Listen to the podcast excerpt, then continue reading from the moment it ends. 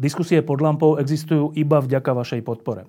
Ak považujete program pod lampou za zmysluplný, pomôže nám už 1 euro za diskusiu. Vopred vám veľmi ďakujeme.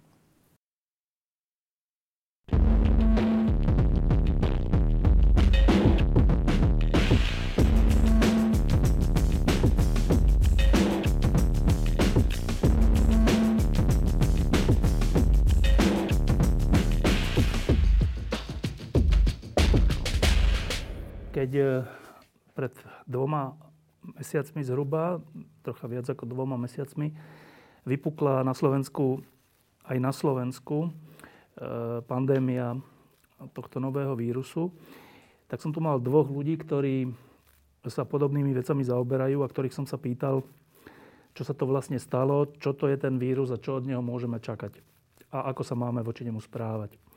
Odtedy ubehli dva mesiace, sme svedkami radostného uvoľňovania niektorých opatrení. E, mnohí ľudia majú pocit, že tým pádom sme vírus porazili a všetko bude ako bývalo. Iní ľudia hovoria, že môže prísť druhá vlna, že nič sme nevyhrali a ešte iní ľudia sú niekde medzi tým.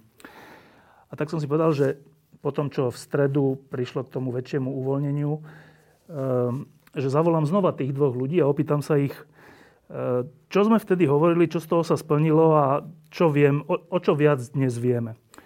E, Boris Klempa a Peter Celec, e, tak e, páni, ak si pamätáte, čo sme vtedy hovorili, ja si to celkom dobre pamätám, malo to aj veľa reakcií, tá, tá naša vtedajšia diskusia, nakoľko sme boli rozumní a nakoľko sme boli nevedomí. Boris. Uf.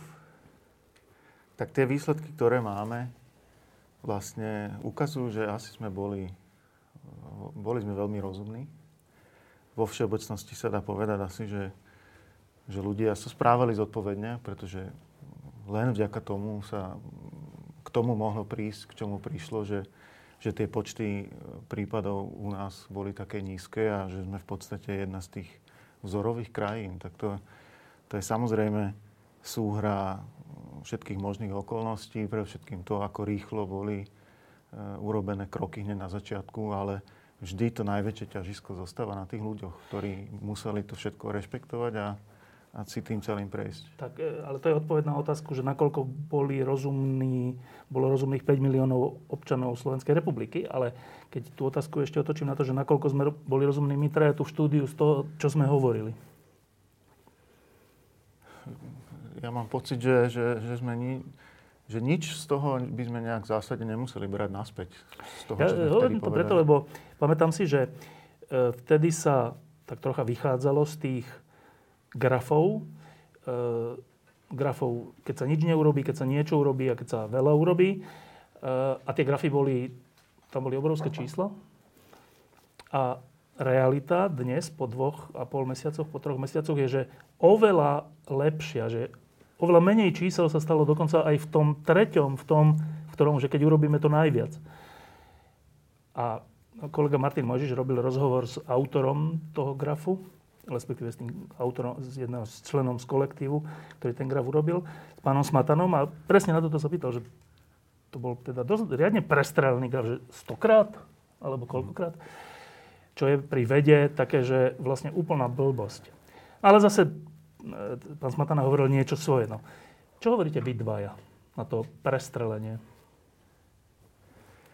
No, myslím, že obidva ako robíme trošku niečo iné ako modelovanie, takže neviem, či sa tomu úplne vieme vyjadriť, ale som presvedčený o tom, že model môže byť len taký dobrý ako tie informácie, ktoré má ten modelár niekde na začiatku, keď ten model vyrába. Um, Neviem, neviem o tom, že by niekto to tak ako vedel presne namodelovať, že by bola kedy v marci alebo vo februári povedal, že Slovensko bude na tom úplne super a Češi, Češi vlastne tiež a východné Nemecko tiež, ale a tak, taký nebol, no, takže neviem, no. Ale keď sme teda vychádzali z tých modelov a do veľkej miery tie opatrenia z tých modelov vychádzali, tak by z toho mohlo vychádzať, že aj tie opatrenia boli teda prestrelené. Boli? Hmm. No tak nejakú definitívu asi nemáme ako povedať, ale e, tak teraz sme povedali, že vlastne akože jak dobre sme skončili. tak ak tie modely prispeli k tomu, že sme na tom tak dobre, tak by som sa tešil, ale stále hovorím to ak, lebo ja neviem celkom presne tie úplne, že presné príčiny, že prečo na Slovensku sme na tom relatívne dobre. Ja, ja si nedovolím povedať, že bolo to kvôli tomuto, alebo bolo to kvôli tomuto. Áno, na, na to by taký akože kritik povedal, že ale modely tu nie sú na to, aby nás vystrašili, ale aby ako čo najpresnejšie popísali realitu. To je pravda tak ak nás vystrašili, tak neplnili rolu modelov, ale nejakú inú rolu potom plnili. Mm, e- ešte raz, akože ja sa nechcem k tomu úplne kriticky stavať, hoci e, mám trošku tak akože skepsu voči akýmkoľvek modelom, najmä o tým o budúcnosti, mm. ale mm, určite modelovanie ako také má význam v epidemiológii duplom, triplom a teraz treba podľa mňa sa po, poučiť z toho, že teda čo, sme, čo sa spravilo ináč, čo bolo na tom modeli možno, že nie je dobré a posunúť sa ďalej tak, aby sme potom do budúcna vedeli možno, že tú situáciu lepšie modelovať. Ale to, že budeme potrebovať nejaké modely aj do budúcna, to je isté, aj dobrých modelárov, teda ľudí, ktorí to vedia vypočítať a nejako predvídať.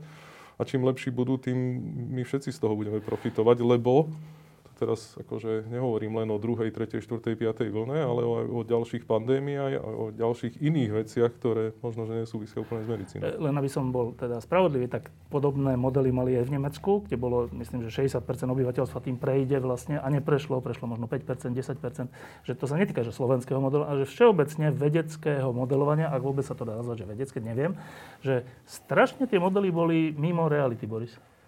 No, e- ukázalo sa, že, že, že dobre asi predpovedám, že o čom bude reč, lebo tento obrázok som si prinesol a vlastne no. netušil som, že toto bude hneď prvá otázka. No. A ten obrázok vlastne hovorí presne to isté. Je to taký e, novozélandský jeden e, grafik, robí tak, tak celú sériu takýchto obrázkov na tému, na tému koronavírusu. A je to presne o tom, že, že my máme nejakú tú, nejaký ten model, ktorý predpokladá, ako, ako sa to bude vyvíjať teda, že to bude rásť tou červenou áno, krivkou? Áno, ne? to je vlastne ten model, ktorý vlastne vychádza z, z toho, že, že žiadne opatrenia nebudú. Ale v tom určitom momente nastanú tie opatrenia, tu na konkrétne e, práve tu. A vlastne tá situácia je, je zásadne odlišná. Hm.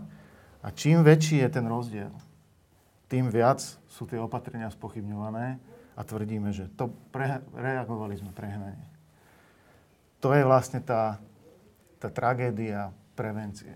Čím účinnejšia je prevencia, tým je viac pochybňovaná. Čiže ja budem stále tvrdiť, že to, ako sme dobre dopadli, je, je, nie, je, je práve vďaka tým opatreniam a nie, že tie, tie opatrenia boli zbytočné, pretože sa nič nestalo. No nestalo sa nič práve vďaka nim. Áno, ale ja som nehovoril o tom, že tie opatrenia sa nemali robiť, ale že ten model. Ale dobre, tak k tomu modelu sme asi povedali, čo no, sa dá povedať. Tým pádom, keďže, keďže tá situácia sa zmenila vďaka tým opatreniam, tak samozrejme, že táto situácia nenastala. áno, ale v tom modeli bola aj tá, že keď nastanú opatrenia, aj tie najväčšie, že koľko to bude a aj to bolo prestrelené. No tak pokiaľ viem, tak niektoré parametre v tom modeli sa brali ako fixné a teda možno sa dalo predpokladať, že sa budú meniť, ale naozaj nikto nevedel, akým spôsobom sa meniť budú. A potom sa naozaj teda ťažko takéto niečo predpoveda. Dobre. E, to je čo sa týka modelu. Teraz, čo sa týka toho samotného vírusu. E, tiež sme niečo hovorili. E, hovorili sme o so, social distancing, že to je asi najdôležitejšie. To si ty, Peter, často hovoril v tej diskusii. Hovorili sme o rúškach, všetky za a proti a tak. Hovorili sme o všelijakých ďalších veciach. Hovorili sme o tom, že ten vírus tu s nami bude, že on nebude eliminovaný a že teda nejaký blackout by tomu nepomohol, ak to vôbec je správne nazvanie, čo teda nie, ale, e, ale že, že to, čo nás čaká, je nejaká dlhá doba až po vakcínu, po liek, počas ktorej budeme musieť niečo robiť. Že nebude to ako život predtým, ale až do vakcíny, až do lieku budeme musieť niečo robiť. Všetci. Takto nejak sme uzavreli vtedy tú diskusiu. Platí to stále, napriek tomu, že, sa, že tu máme dní, keď je že 0 nakazených, 1 nakazený, 2 je nakazený. Platí stále, že ten vírus tu s nami bude? Ja si myslím, že určite áno. Pretože my nie sme, aj, aj keby na Slovensku bolo teraz dva týždne, aj mesiac, nula prípadov dennodenne, my nie sme ostrov a po celom svete sú krajiny, kde to momentálne absolútne kulminuje, kde, kde sú tie počty prípadov naozaj tragické a tá možnosť, že, že sa to sem znova dostane, ako náhle sa tie opatrenia uvoľnia, čo sa týka cestovania a hraníc, tak samozrejme treba počítať s tým, že, že vždy e, tu tá možnosť bude. E, jedna vec je, že sa, ten, sa sem ten vírus dostane. To je asi skôr nie, že možnosť, ale istota, lebo žijeme v prepojenom svete, to sa nedá, že nič sa nedá hermeticky uzavrieť. Ale ale druhá možnosť je, že síce sa sem dostane, ale bude izolovaný a nejaké malé ohnisko to bude alebo tak. A úplne iná možnosť je, že dostane sa sem a znova sa to rozbehne. Ľudia majú, myslím, že teraz taký všeobecný pocit, asi aj daný tým uvoľňovaním, že ak sa to sem dostane, už to nebude žiadna veľká pandémia alebo epidémia na Slovensku. Tento pocit je opretý o realitu? Tak je to znova trochu pozranie do kryštálovej gule. A, a teda samozrejme tie predpoklady sú v tejto chvíli lepšie, než sme mali na začiatku februára. Lebo? No pretože minimálne už, už to testovanie je vlastne zavedené.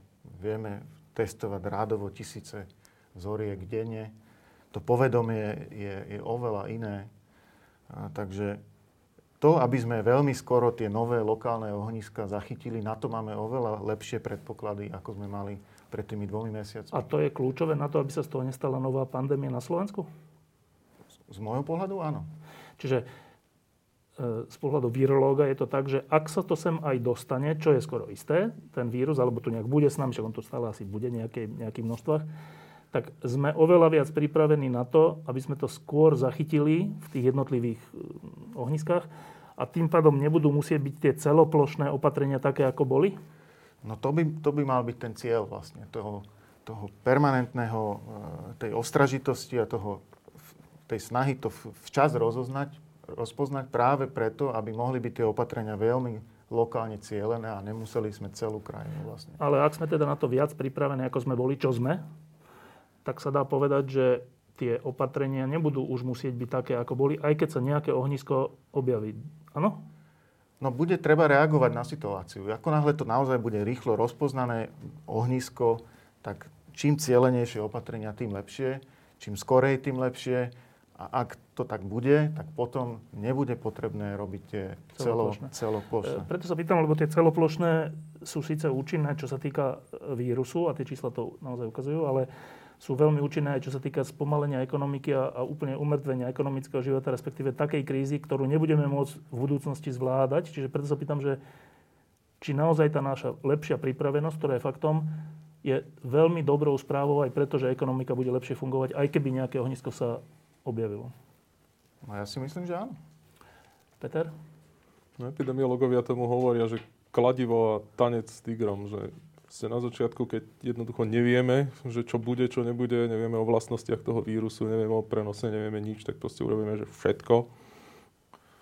A potom, keď sa to teraz začína uvoľňovať a zistujeme, že aké to má teda efekty alebo nemá v jednotlivých krajinách, lebo sa môžeme porovnávať, v podstate prebehli obrovitánske experimenty, do značnej miery nekontrolované, ale dá sa teda porovnávať krajina od krajiny, čo sa urobilo, kedy sa urobilo, aké to malo dôsledky, no tak budeme sa musieť naozaj že naučiť akože s tým vírusom žiť tak ako aj s inými vírusmi a nikto nevie, že teda čo bude, ja neviem, v septembri, v oktobri, v novembri, keď bude zase trošku zimšie a čo sa bude potom diať, ale určite e, to nebude také, také kladivo, ako to bolo teraz, lebo už budeme mnohé veci vedieť a e, budeme môcť nielen teda, že lokálne cieľene zasiahnuť, ale aj aj teda tými správnymi nástrojmi. Lebo v podstate prečo sa teda urobil ten lockdown? No, lebo sme nevedeli, že teda čo, čo bude účinné na tento vírus v tejto situácii a v týchto podmienkach. A to si myslím, že sa potom neskôr môže, môže obrátiť v tom zmysle, že budeme vedieť, že čo z toho je naozaj účinné. Teda z toho, čo ste teraz obidve povedali, je, vyzerá aspoň, teda ak, to dobre rozumiem, ak tomu dobre rozumiem, že vyzerá celkom dobrá správa v tom, že ak aj príde druhá vlna, alebo nazvime si to ako chceme, nejaké nové ohniska, nejaké ďalšie šírenie, tak nebude to tá katastrofická druhá vlna, ktorej sa niektorí boja, že to ešte bolo nič, teraz príde to horšie, ale skôr to bude, že ak aj tých prípadov bude možno aj viac, než bolo, tak tie dôsledky pre spoločnosť a pre náš bežný život a pre ekonomiku už nebudú také, ako to v tom prvom kroku. Dobre som vás počul? My, myslím si, že to ponaučenie sa na strane epidemiológov, virológov, lekárov a všetkých ostatných, tak e, to pomôže predísť nejakým úplne že šialeným katastrofám. Zas, akože všetci spomínajú na španielskú chrypku napríklad a áno, nejaká tá druhá vlna bola výrazne horšia, ale samozrejme vtedy aj tá virológia a epidemiológia bola na nejakej trošku inej úrovni ako dnes. A, a tiež si treba uvedomiť, že ten vírus, opravom ak to nie je pravda, ale myslím, že tu bol ešte niekoľko desiatok rokov potom. To nebolo tak, že by tá španielská chrypka akože bola aj rok a potom zmizla.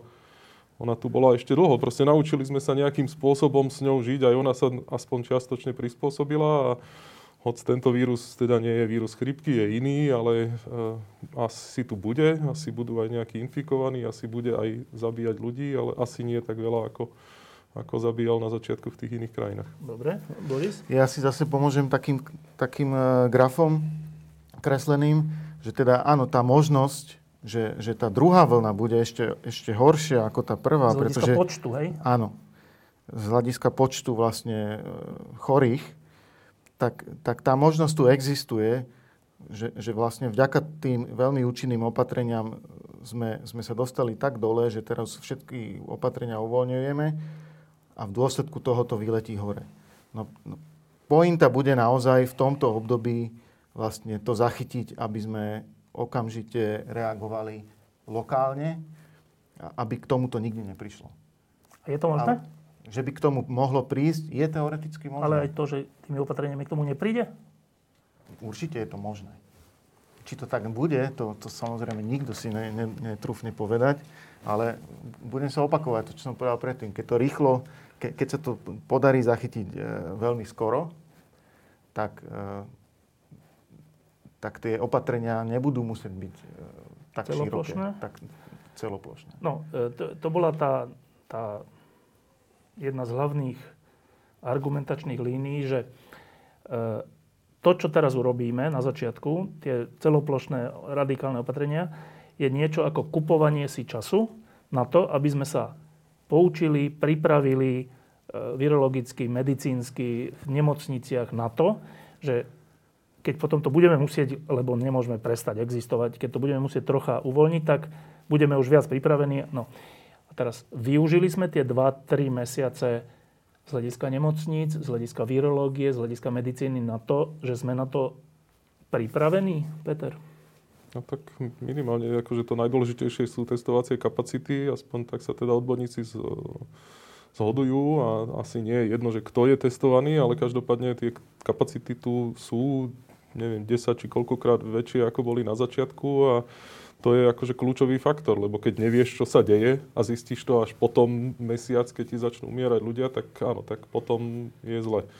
Ale keď to zistíš ešte v tých skorých štádiách a vieš od, uh, odčleniť napríklad infikovaných, vieš sledovať tie jednotlivé reťaze infekcie, tak to sú kľúčové veci, ktoré, ktoré potom vedia predísť akože zlým veciam. Takže toto teraz vieme a z tohto hľadiska určite áno.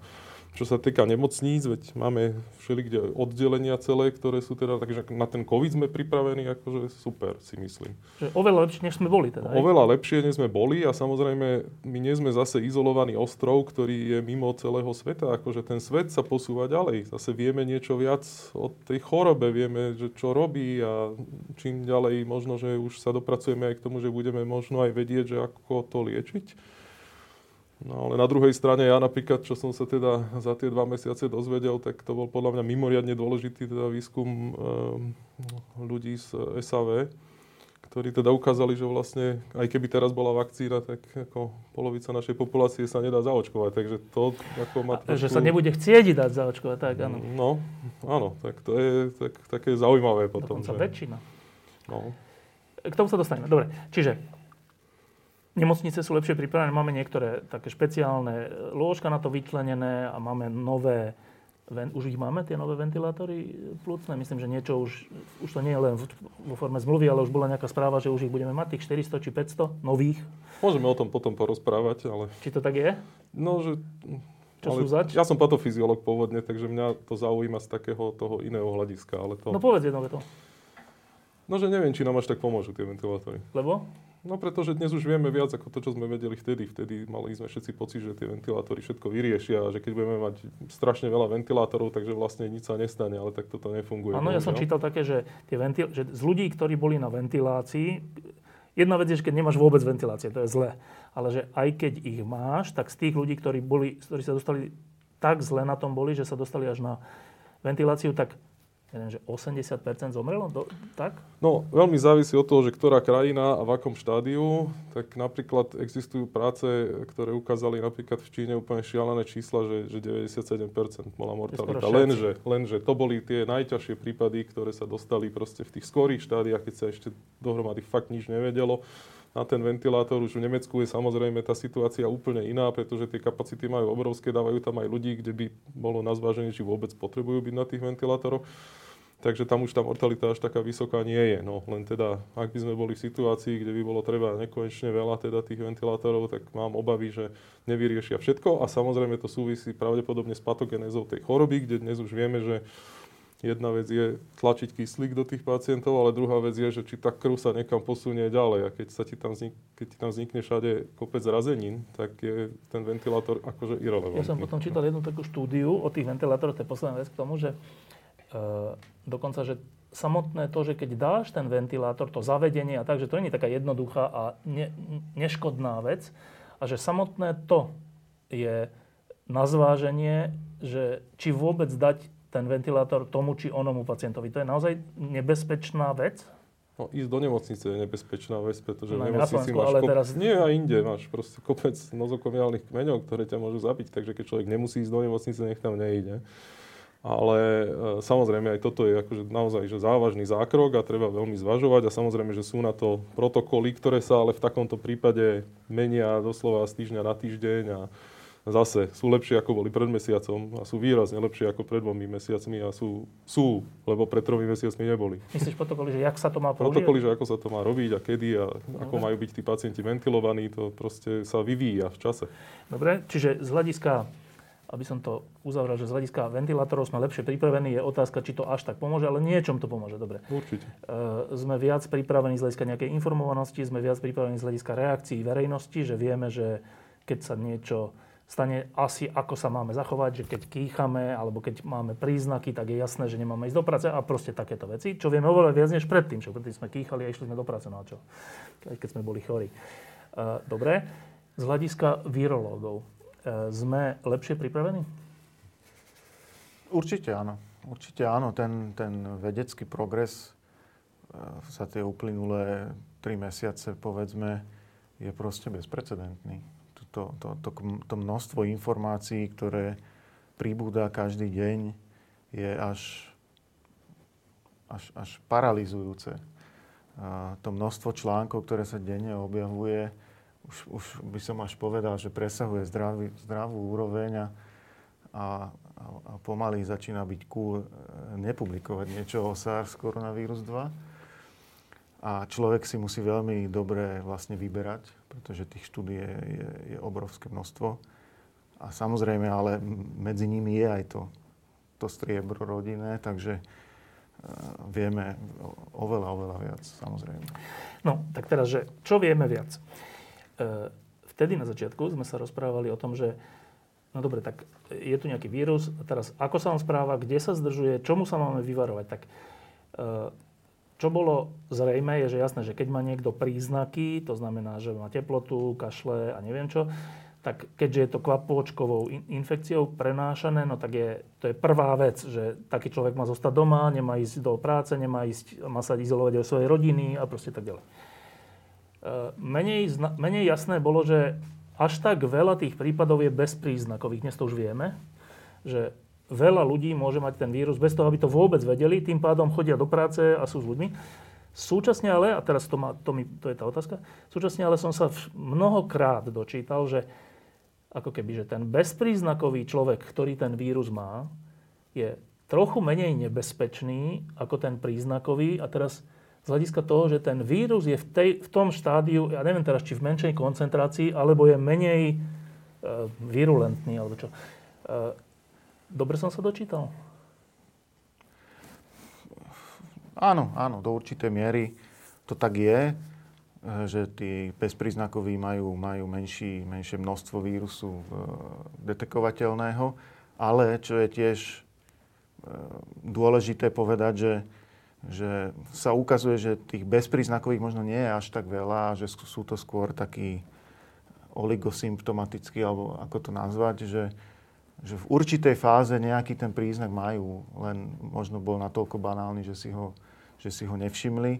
A teda, že oni naozaj preniesli ten vírus v čase, keď boli pre, bezpríznakoví, ale nejaké príznaky predsa len prišli, aspoň, aspoň, Ale že aspoň banálne. Priebeh aspoň to banálne, áno. No, vieme, prečo to má u veľkej väčšiny ľudí ľahký až nerozpoznateľný priebeh?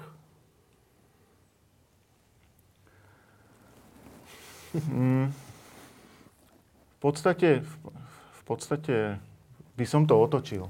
Že skôr, skôr vieme viac o tom, prečo tí, čo majú ťažký priebeh, že majú ťažký. A teda, že sú, súvisí to s tými, s tými, že patria medzi tie rizikové skupiny. Že majú ešte iné choroby? Áno, že majú pridružené iné choroby, či už plúcne, alebo súvisiace s obličkami, Cukrovku, alebo cukrovka. Tlak. Áno, čiže očividne ten celkový stav organizmu a, a, a status imunitného systému, že to všetko vlastne e, prispieva k tomu, aby ten, ten, ten priebeh bol taký ťažký.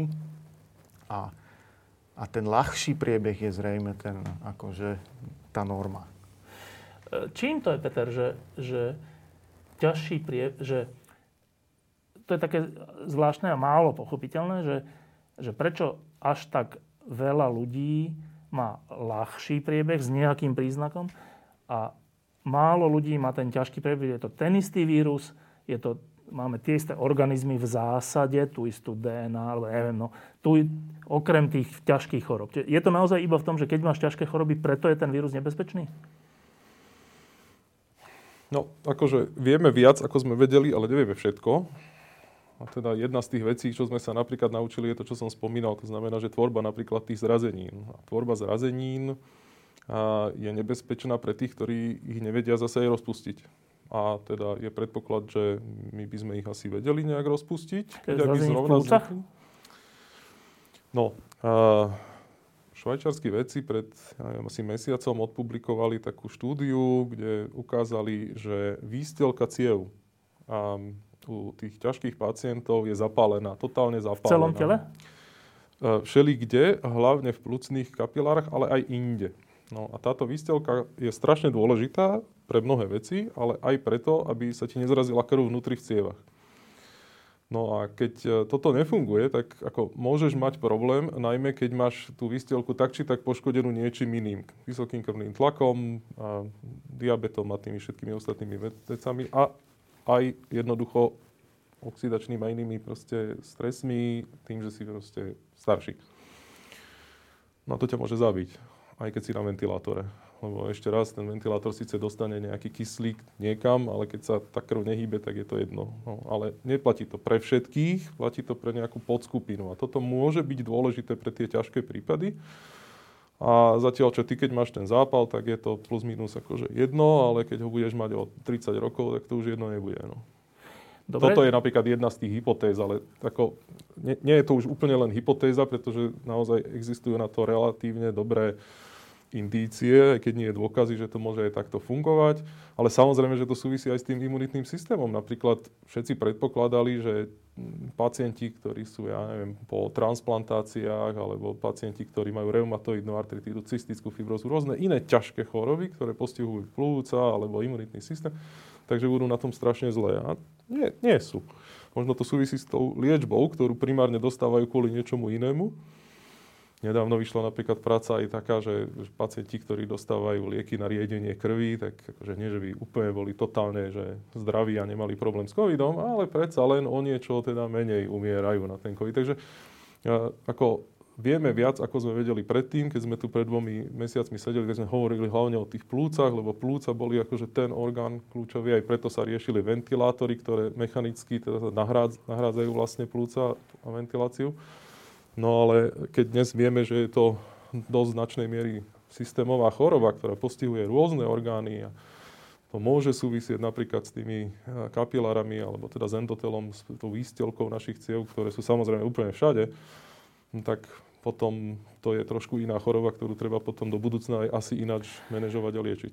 Potom sa ešte hovorilo, a to, to sme tak tápali, že, že prečo je na Slovensku tak málo prípadov, respektíve skoro by sa dalo zo všeobecne, že vo veľkej časti východnej Európy. A prišla taká teória, že je to preto, že sme boli očkovaní proti TBC. E, toto sa potvrdilo, že to má vplyv? Tento vplyv je predmetom záujmu a sú klinické štúdie práve na toto zamerané.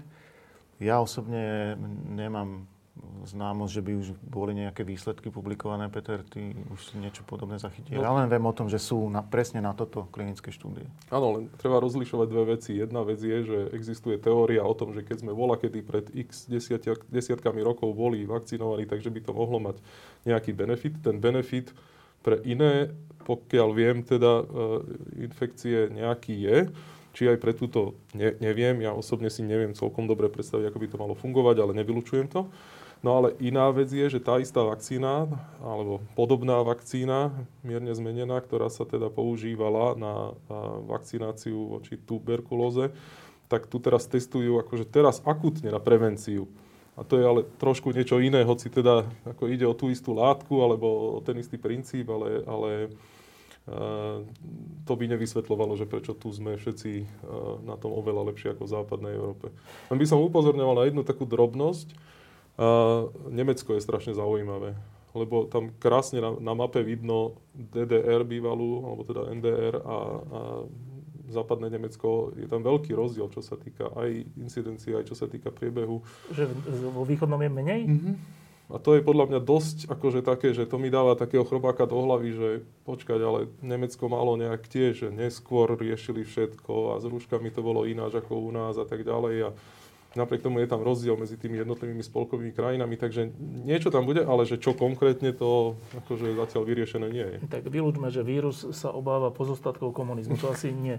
Hoci nebolo by to úplne teda zlá obava. Ale e, ak to teda nie je, alebo je, neviem, TBC, čo ešte iné by to mohlo? Je vôbec nejaká úvaha, čo by to mohlo byť, že u nás je toho tak málo? Tak je viacero úvah a viaceré sú aj určite správne ale nevysvetľujú všetko. Vysvetľujú iba vždy nejakú časť. No, tak akože keď sa pozriete na demografické krivky, tak už len z toho sa dá odrátať, že koľko je ľudí nad 80 rokov, ja neviem, v Severnom Taliansku a koľko je nad 80 rokov, ja neviem, v Maďarsku alebo na Slovensku. Takže už len kvôli tomu uh, tam budú asi iné čísla, ale to nevysvetlí všetko. Takže treba hľadať aj teda iné príčiny, či už teda v zmysle nejakých krokov, ktoré sa urobili, ale tiež je mimoriadne dôležité, aby teraz e, epidemiológovia skúmali, že, že ktoré tie kroky boli tie kľúčové. Lebo tu sa naozaj tým kladivom akože buchlo a zatvorilo sa a teraz, a teraz čo z toho vlastne bolo to dôležité. A to nevieme ešte stále úplne presne. Napríklad o školách sa stále diskutuje, že ako to je, takže napríklad ja som veľmi zvedavý, že čo sa tu stane, keď sa znovu otvoria školy a čo bude o 2, 3, 4 týždne potom. Uvidíme, nevieme. No, sú štúdie, ktoré napríklad, ja neviem, na Islande to od začiatku povedali, že na základe ich dát školy nie sú vôbec dôležité, že deti, keď sú infikované, tak sú infikované od dospelých. A na základe toho oni tam tie školy otvorili v podstate okamžite. No ale zase sú iné krajiny, ktoré teda tvrdia, že majú iné dáta, tak neviem, ako je to naozaj a uvidíme, ako to bude u nás. E, v tejto súvislosti, Boris, e, to vtedy sa myslelo, a neviem, čo sa vlastne potvrdilo, že deti to jednak veľmi oveľa ľahšie prekonávajú, respektíve oveľa menej dostávajú vôbec. E, je to tak? A nemyslím si, že to oveľa menej dostávajú. Čiže že to riziko infekcie je, je viac menej podobné. E, čo, čo je teda jasné, je, že teda majú častejšie ľahký priebeh, alebo bez, dokonca teda bez, bezpríznakový priebeh. Ale aj tu tiež treba, treba byť opatrný, lebo nastáva tu taká situácia, ako napríklad aj pri, pri Zika víruse, že, že vlastne až keď nastane takýto, takáto situácia, kedy sú stá tisíce alebo milióny prípadov na svete, tak až vtedy zrazu vysvetnú nejaké skutočnosti, ktoré nás predtým nikdy nenapadli, ako to bolo napríklad s tým mikrocefalom pri, pri Zika víruse, ktorý sme poznali od 50. rokov a bol to považovaný za, za viac menej bez, bezproblémový vírus, ktorý má veľmi mierne príznaky a same odozniejú a vybavené. A musela prísť takáto obrovská epidémia, aby, aby vlastne bol dostatočný počet prípadov, aby nejaké takéto súvislosti sa ukázali. Takže aj pri tých deťoch e, sa ukazujú vlastne, e, objavujú štúdie, ktoré upozorňujú tiež práve na, na takýto zápal vlastne ciev u detí. Ale málo, nie? U málo detí, tak myslím. Ale, ale zdá sa, že prichádza k nejakému Nárastu. štatisticky významnému nárastu vlastne symptómov, ktoré, s ktorými sme doteraz vôbec nespájali takéto niečo. A e, hovorí sa o tom Kawasakiho syndróme, čo teda určite nie je, e, skôr ide len o niečo, čo je podobné tomu Kawasakovému syndrómu, čo je teda autoimunitné ochorenie. Takže možno aj v súvislosti s deťmi ešte sa ukážu veci, ktoré sme si v tej prvej fáze nemysleli. Čiže určité riziko pri, pre tie deti tu je, aj z hľadiska ochorenia. No a čo sa týka toho, jeho významu v, e, v tom epidemiologickom procese, tak zdá sa, že keď už tie deti naozaj sú infikované, tak majú vlastne porovnateľné množstvo infekčného vírusu v hrdle ako, ako aj dospelí. Takže z tohoto, z tohoto pohľadu sú rovnako dôležité tie deti, ale pravdepodobne sú aj menej exponované, aspoň minimálne počas týchto opatrení všetkých boli menej exponované. A práve keď sa otvoria školy, tak sa ukáže, ako, aký naozaj môžu mať význam v, celej, v celom tom epidemiologickom procese.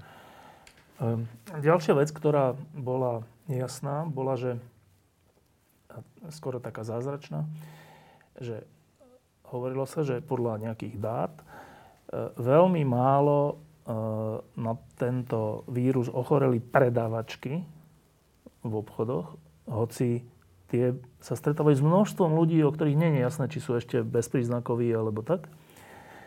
E, a ne, a pričom, keďže ide o kvapôčkovú infekciu, tak, tak to je... Veľa ľuďmi sa z očí v oči stretávaš veľmi blízko, lebo musia platiť. A na toto už je nejaké vysvetlenie? Ja som o ňom nepočul. Akože ani nebude také, že by proste úplne jednoznačne sa to uzatvorilo, ale dá sa špekulovať proste, že, že ako to je. No tak ja neviem ako ty, ale teda ja keď nakupujem, tak nie som úplne, že v intimnom objatí s predavačkou a nie, nie sme ani hodinu spolu, sme veľmi krátko spolu. A Ale je to menej to sme ako sa 2 bavili. metre. No, o niečo je to možno, že menej ako 2 metre, ale zároveň teda väčšinou to nie je dlhšie ako nejaká minúta alebo tak. Mm. A to sme sa bavili vlastne už pred tými dvomi mesiacmi, že pokiaľ teda majú pravdu tí, ktorí to sledujú, tie infekčné reťaze, tak tam bude dôležitý aj teda ten čas, aj blízkosť. A mm, dnes sa stále viac hovorí teda aj o aerosole ako možnom médiu, ktoré by mohlo teda prenášať ten vírus teda ten najväčší asi odborník, virológ v Nemecku, teda tvrdí, že tak polovička ide cez aerosol a polovička pôjde cez kvapôčkové infekcie a možno, že menej pôjde cez tie ruky teda. A, no ale tak ja neviem, v obchode máš ventiláciu, to znamená, že to odventiluje pravdepodobne tie aerosoly a tie kvapočky, na to potrebuješ byť naozaj blízko. Takže zase sa vrátim k tomu, čo som hovoril pred tými dvomi mesiacmi.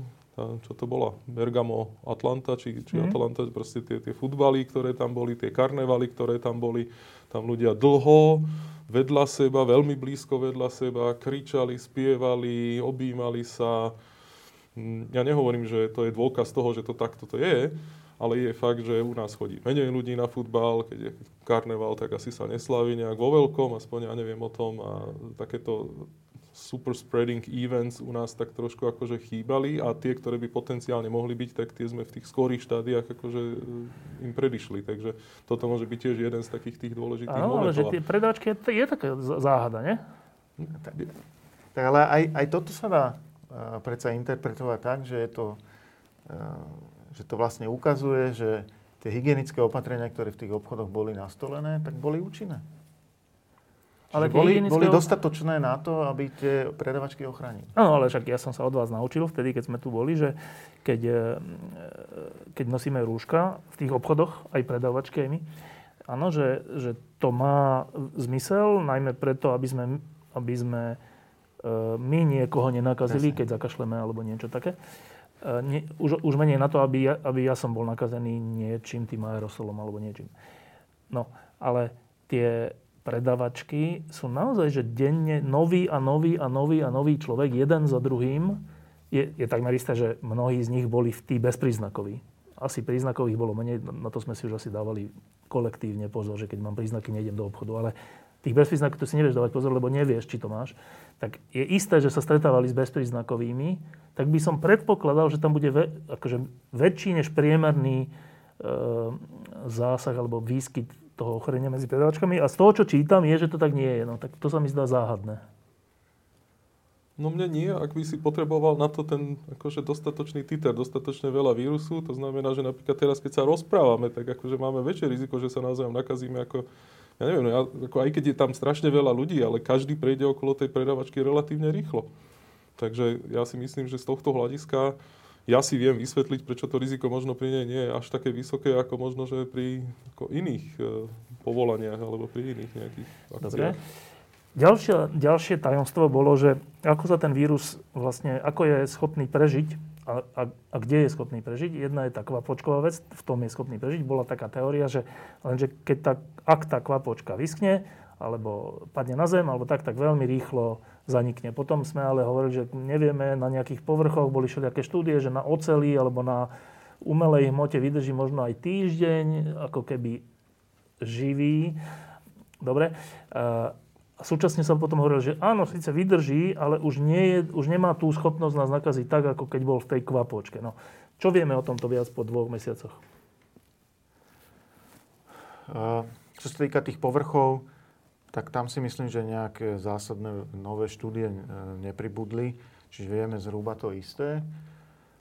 A teda záver je, že, že to, tá, ten e, infekcia kontamin, cez kontaminované povrchy a, a, a teda kontaminované ruky a e, naozaj nie je až taký významný, významná sila v rámci celého toho procesu, možno 10% celkovo.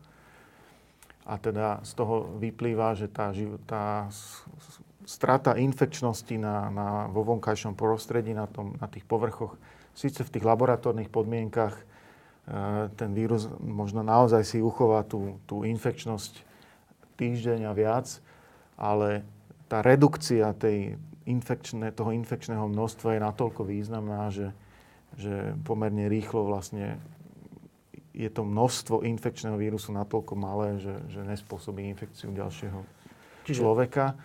Pribudli štúdie, čo sa týka vlastne tej, tej uh, infekčnosti vírusu v, v aerosole, alebo teda dĺžky doby, v ktorej pretrváva v, v, tých, v, tých, v tých kvakpôčkach. Vtedy bola štúdia, že, že 3 hodiny vydrží. A teraz e, sú, sú, sú nové štúdie, ktoré ale skorej už sa zamerali na to, že ako dlho nie, že zostane infekčnosť toho vírusu v nejakom umelo udržovanom aerosole, v nejakom špeciálnej komore, ale že, že, že ako dlho vôbec ten, ten e, aerosol zostane ako keby v miestnosti alebo niečo na ten štýl. A v podstate to potvrdzuje tie staršie pravidlá, ktoré boli tak nejak etablované ešte pri, pri príležitosti chrípky. A teda, že sa to potvrdzuje, že zhruba tých 15 minút asi je taká kritická hranica, od ktorej už dlhšie, keď je človek s tým, teda v tej spoločnej blízkosti toho človeka, tak, tak tam to riziko stúpa. A to nie, nie kvapočkovo, ale aerosolovo? Áno. A, aby sme tomu rozumeli, že kvapočkovo je, že zakašlem, zakýcham, proste tak? Mám na mysli je to, čo, čo sa vlastne? uvoľňuje pri, pri rozprávaní v podstate. Ale to sú kvapočky, nie? No, veľmi malé kvapočky, je to, ktoré je, sa volajú aerosol. Je to v podstate otázka definície veľkosti tej to kvapočky. Iba to? V podstate áno. Áno, lebo akože rozdiel je len v tom, že keď už je to tak malé, že to zostane proste e, vo vzduchu a nepadne to hneď na zem. To je celý rozdiel. Ale je to teda rovnako pri kýchaní, pri kašľaní, pri rozprávaní, pri niečom môže vzniknúť aj aerosol, aj kvapočka, hej? Tak pri tom rozprávaní väčšina z nás teda nepluje na všetky strany, takže to je hlavne o tom aerosole. Pri tom kýchaní alebo kašľaní je to hlavne o tých kvapôčkach. Dobre, uzáver z tohto je, že ak tie štúdie potvrdzujú, že ten aerosol, teda obyčajné rozprávanie, nekýchanie, čo znamená, že možno, že tí bezpríznakoví, že musí, musí, alebo teda priemerne, e, musím byť koľko, 15 minút alebo koľko, s tak. takým človekom, ktorý je nakazený, ale ne, bezpríznakový, aby som v tom aerosole bol aj ja nakazený, tak? No, e, to riziko sa, sa, vý, sa významne zvyšuje. Samozrejme, znova to nie je čierno-biele, čiže nie je to tak, že po 15 minútach som určite nakazený a pri 13 som v pohode ale teda je to taká určitá hranica celkom, ktorá má zmysel ju urobiť. Dobre. Keď sa posudzuje blízkosť kontaktu, povedzme tak. E, ďalšia vec s týmto súvisiaca bola, že e, je rozdiel, keď som v tom aerosolovom prostredí, teda v prostredí, kde ten vírus nejako sa udržuje vo vzduchu vonku a vnútri. E, posledné, čo som čo okolo toho čítal, bolo, že to vonku je rádovo menej nebezpečné. Je to tak? Určite áno. Určite to má zmysel aj keď sa budú uvoľňovať tie opatrenia, čo sa týka rúšok, hlavne v exteriéroch. To naozaj má veľký zmysel, pretože ten efekt nariedenia, rozriedenia vlastne je obrovský. Je obrovský. Čo, čo to prakticky znamená pre nás? Otvárať okna ventilovať, nebyť v takýchto zatvorených priestoroch, kde... Pokiaľ to teda, nie je nevyhnutné. Pokiaľ to nie je nevyhnutné. A, a zároveň to znamená, že vonku naozaj môžeme sa cítiť e, relatívne bezpečne a, a pokiaľ to nie je veľmi blízky kontakt, tak vlastne aj a, e, tie, tie rúška môžeme mať dole vlastne. E, teraz by sa možno že mohli potešiť z toho, čo ste teraz povedali, futbaloví fanúšikovia, ale nepotešia sa, lebo tie zápasy budú, aj v Nemecku už začali zápasy, ale bez divákov. Pričom je to vonku. E, lebo? No lebo tam je tá hustota tých ľudí veľmi, veľmi vysoká a, a všetky tá, tá činnosť okolo s tým spojená vlastne to riziko výrazne zvyšuje. Všetko to pozbudzovanie, tešenie sa, ale hlavne tá samotná tá koncentrácia. A keby bolo, že, že tretinová kapacita využitá? Teraz sa snažím pomáhať fanúšikom. Tak, tak by bolo, o tre, tak by bolo uh, o dve tretiny menšie. O dve tretiny znížené to riziko, ale či by toto zníženie toho rizika bolo dostatočné, to, to si ja netrúfam teraz povedať. Uh, teraz to hovorím zase v súvislosti s tým, že objavujú sa informácie priamo z krízového štábu, že tieto väčšie akcie je skoro vylúčené, no čo je vylúčené, ale dobre, skoro vylúčené, že by do konca roka vôbec nejaké boli. Čo, čo má veľké implikácie, lebo to znamená fotbalová liga, hokejová liga, všelijaké zápasy, koncerty, e, festivaly, všeličo. Vyplýva z našeho poučenia z posledných dvoch mesiacov, že je správne takto hovoriť, že do konca roka nebudú žiadne veľké podujatia? Ja, ja si to netrúfam hodnotiť ani si nemyslím, že je to dobré, aby každý nad tým špekuloval, či to je dobré alebo nie je dobré. Je to, je to proste opatrenie, ktoré môže zachraňovať životy. Je to jedno z tých, jedna z tých vecí, ktoré naozaj, keď sa kriticky človek zamyslí, že že nepotrebujeme k životu a tie sa robia ako prvé najľahšie. Určite je ľahšie sa rozhodnúť zrušiť nejaký festival, ako uh, zatvoriť školy, lebo to, to poznamená vlastne celú ekonomiku rodičov. To, na to je naviazaných veľa vecí, kdežto rozhodnutie, kde o niečom, čo naozaj nie je kritické pre život, je určite ľahšie. Takže chápem, že tieto opatrenia budú asi tie posledné, ktoré sa budú rušiť. Boris Klempa asi není futbalový fanúšik, čo? Lebo nie, sú všelijaké nie. knižky, aj všelijakých slavných spisovateľov, ktorí sú futbaloví fanúšikovia. Napríklad jeden, ktorý bol futbalový fanúšik Arsenalu a je stále. ktorý hovorí, že pre ne je to úplne že životne dôležitá vec. Ale musí byť na tom štadióne, nemôžeš to pozrieť v televízore? Nie, neviem, či sa dá hrať fotbal akože celá sezóna bez divákov, to sa asi nedá zaplatiť. Našťastie ja o týchto veciach nemusím rozhodovať. Čo si o tom myslíš, Peter? No ja som si pustil Bundesligu a teda to bolo veľmi divné. Bez divákov, že? No aj bez divákov, aj s tými všetkými vecami okolo. Akože, mo, sa, na, mne sa na to nedalo nejak veľmi pozerať. Akože. Ale uznávam, že teda, e, dobre, tak uh, asi tie školy sú napríklad že dôležitejšie. No, takže to, to nech rýchlo zistíme, že či to bolo treba zatvoriť alebo nie. A ja si myslím, že skôr alebo neskôr asi niektorá krajina to predsa len uvoľní, alebo ja neviem, pozrieme sa predsa len, že čo sa deje, kde to v Bielorusku sa stále hrá, alebo neviem, neviem ako je to vo Švedsku sa asi nehrá. Už nie. Ale proste tam, kde sa niečo deje, tak tam sa asi teda experiment urobí a potom sa bude vedieť, že čo, čo aký to má efekt alebo nie. Typnem si, ale to je zase len špekulácia, že asi teraz by sa niečo zásadné nestalo, ale v tam oktobri ruku do ohňa za to nedám. Takže ako naozaj to poučenie teda z toho, čo sa dialo doteraz, bolo, že že napríklad v tom Taliansku teda ten futbalový zápas bol absolútne, to sa vie, to je dokázané. Dobre, tie bary pri tých lyžiarských nejakých vlekoch, či čo to tam je, tak to bolo dokázané. Karneval bol dokázaný. Čiže to boli veci, kde úplne, že jednoznačne tam sa strašne veľa ľudí nakazilo. To sa vie. No tak ak toto vieme, eh, tak podľa mňa máme aj argument, že prečo to napríklad že zakázať, zrušiť a ešte to držať akože zatvorené. Pri iných veciach to nevieme. Ano, a, a zatvorili sa. Ešte poviem, že keďže sme hokejová krajina a futbalová krajina a často sa hovorilo, že to je vlastne naša jedna radosť zo života, keď sme tu mali mečiare a všeličo ďalšie, že sme boli majstri sveta vtedy a všeličo a súvisí to s národnou nejakou hrdosťou a súvisí to vôbec s nejakou radosťou z toho, čo sme dokázali. Tak zase nie je to úplne, že druhotná vec u nás na Slovensku. Ehm, keď v tom, Berg, v tom Bergame alebo Atalante, alebo kde to bolo, ehm, Atalanta je Bergamo vlastne, ehm, tam boli ľudia, keď ešte, to ešte bolo, že bez rúšok, nevedeli sme, že či príznakovi môžu ísť, ne, nemerala sa teplota, že všeli, čo by sa dalo aj na tých štadionoch robiť tak, aby sa tam nedostali tí, ktorí prvoplánovo roznášajú tú infekciu až významne. Že ne? Tým, to je zlé uvažovanie? No, je to zlé uvažovanie, určite nie. A keď bude väčšinová, teda, e, väčšinová väčšina krízového štábu presvedčená o tom, že to takto bude, tak sa to asi spustí, ale je strašne dôležité, aby sa paralelne k tomu teda sledovalo, že čo sa bude potom diať o tie dva no, týždne. A keď teda niečo sa stane, tak to treba ale zase, zase vrátiť naspäť. No. Teraz ma tak to, je, že... to je ten, prepač, to je ten tanec s tým tigrom.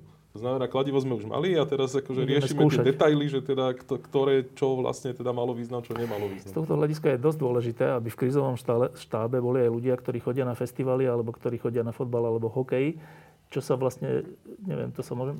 Je niekto v krízovom štábe športový alebo kultúrny fanúšik? Ja neviem, ja neviem.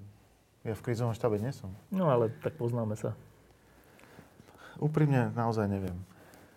Lebo od toho sa asi bude odvíjať, že akú váhu dajú tomu, že či vôbec takéto veci otvárať alebo neotvárať. Dobre. No ale je fakt, že sú tam dosť blízko vedľa seba a rokujú do rána a do noci a musím povedať, že mňa z toho takého akože medicínsko-epidemiologického sa mi to až tak nepáči, ako sú blízko tam pri sebe v, neviem, ako veľmi ventilovanej miestnosti a tak ďalej. Takže toto by som videl možno, že ako väčší problém.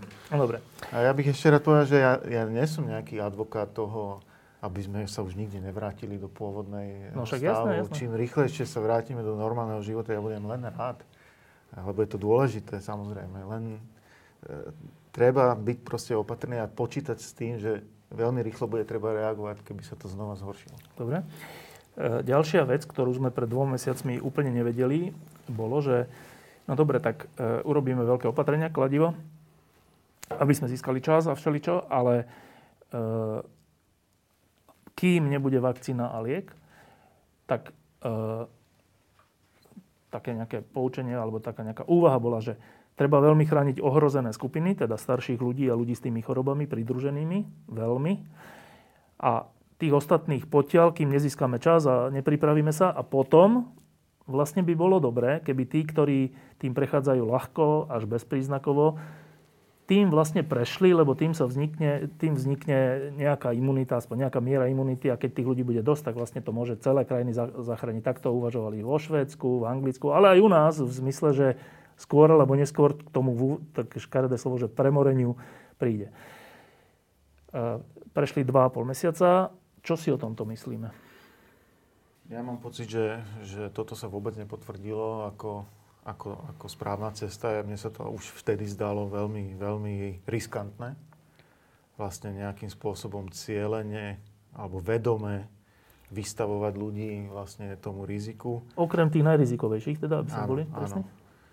A práve preto, že vlastne až časom môžu vystať rôzne nové súvislosti, čiže aj to riziko treba aj pre tých, eh, ktorí, že nejaká skupina môže vyskočiť, ktorá sa nezdala, že by mohla byť riziková skupina, nakoniec predsa, predsa je a tak ďalej. Tá situácia vo Švédsku, ktorá, ktoré bolo dávané za taký vzor, že ako sa to dá robiť aj bez tých prísnych opatrení, e, dnes sa zdá, že, že majú naozaj veľký podiel úmrtí v prepočte na obyvateľa, takže ani tam e, to nezaznamenalo nejaký, nejaký zázračný úspech vo Veľkej Británii veľmi rýchlo vlastne sa tiež vzdali tej myšlenky. Takže ja mám pocit, že, že cel, a, a teda aj tie štúdie, ktoré sa snažia zistiť teraz tú premorenosť e, obyvateľstva z hľadiska protilátok, ukazujú, že predsa je, je to menej, ako sa čakalo, tá premorenosť. Aj v tých krajinách, teda, kde, kde, sa až, kde tie opatrenia neboli až také významné. Takže mne to prípadá tak, že, vlastne tento prístup sa neu, neukázal ako, ako úspešný. Dobre, ale ak teda nebude veľká časť dostať, hovoril som myslím, že 40-50%, keď už by to prekonalo, tak to je dôležité na to, aby sa ten vírus potom už menej vedel šíriť. E, ak sa to ale nestane, zatiaľ sa to nestalo ani v tých krajinách, ktoré k tomu smerovali, že toľko ľudí to aj tak nedostalo, tak jak, lenže to sa považovalo, že to je tá, okrem, kým bude vakcína, to je tá cesta, ako zastaviť ten vírus. Čiže ak k tomuto nedochádza, nemáme žiadnu cestu okrem vakcíny. Tak to je? Áno, v podstate áno. To by znamenalo, že dobre, tak keďže nemáme nič iné okrem vakcíny, tak až do toho, kým príde vakcína, budeme musieť škrtiť ekonomiku nejakým spôsobom. No, budeme musieť zostať ostražití. Zase, ten, ten aktívne ten, ten screening a to všetko, aby sme vedeli rýchlo reagovať, ak by, ak by to začalo stúpať. Ale nie bezpodmienečne nemusíme tú ekonomiku škrtiť. Áno, že tie uvoľnenia môžu byť také, že ekonomika bude v zásade fungovať? No len bude musieť treba počítať s tým možno príležitostným, opätovným znovu obnovením tých opatrení, ak by to začalo ísť hore. Niečo, niečo na tento štýl. Dobre, s tým, bolo, s tým spojené bola tá, takáto úvaha, že budeme si musieť dávať pozor, a nevedeli sme, ako to bude, že budeme si bu- musieť dávať pozor, aby sme opatreniami proti koronavírusu správnymi nespôsobili mnoho iných problémov, aj zdravotných, aj, aj medicínskych teda, typu, že nejaké operácie sa nebudú vykonávať, alebo nejaké liečenia sa nebudú vykonávať, nejakí ľudia nebudú chodiť do nemocnice, lebo sa budú báť a všeličo ďalšie, že aby tých úmrtí nechcených iných nebolo nakoniec viac než tých, ktorých zachránime cez koronavírus. Takto zjednodušene by som to povedal. Tak čo vieme o tomto po dvoch mesiacoch, Peter? No tak akože tých nechcených úmrtí, ktoré tu každý rok máme, je tak nekonečne veľa, že koronavírus nemá šancu to nejakým spôsobom akože prekonať. To sa proste nedá, podľa mňa. Takže toto je proste veľký problém, ktorý bez ohľadu na aktuálnu epidemiologickú situáciu by sme nemali strácať akože z dohľadu. Proste, akože, to, je, to je proste hrozné. Akože nám tu zomierajú, ale bez ohľadu na pandémie, tisíce a tisíce ľudí zbytočne. A treba s tým niečo robiť. A možno, že nové oddelenia, a možno, že niečo s lekármi, a možno, že niečo s prevenciou, proste, ale s tým treba niečo robiť. A áno, je tu pandémia, tu sme ako evidentne veľmi úspešne teda dokázali nejakým spôsobom, aspoň zatiaľ, potlačiť, alebo teda predísť jej e, do značnej miery.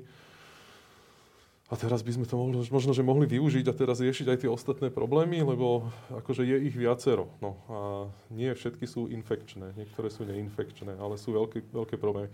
Dobre, ale aby sme sa k tomuto dostali, tak napríklad sú štúdie samozrejme, kde e, pozerali sa na to, že ako v marci a v apríli, a aká bola mortalita, neviem, v tom severnom Taliansku alebo aj inde v tých hotspotoch, bola výrazne, výrazne vyššia ale čo je zaujímavé, že bola výrazne vyššia aj ako to, čo sa vie, že zomreli na tú, na tú infekciu. To znamená, že tam je relatívne veľa ľudí, ktorí zomreli v, ako v väčšom počte ako minulé Normálne. roky, ale nie všetci e, majú diagnózu, že koronavírus. Takže buď to sú to nediagnostikovaní s koronavírusom, alebo sú to teda tie nepriamé úmrtia, ktoré to teda tiež evidentne možno aj spôsobilo, teda skoro určite.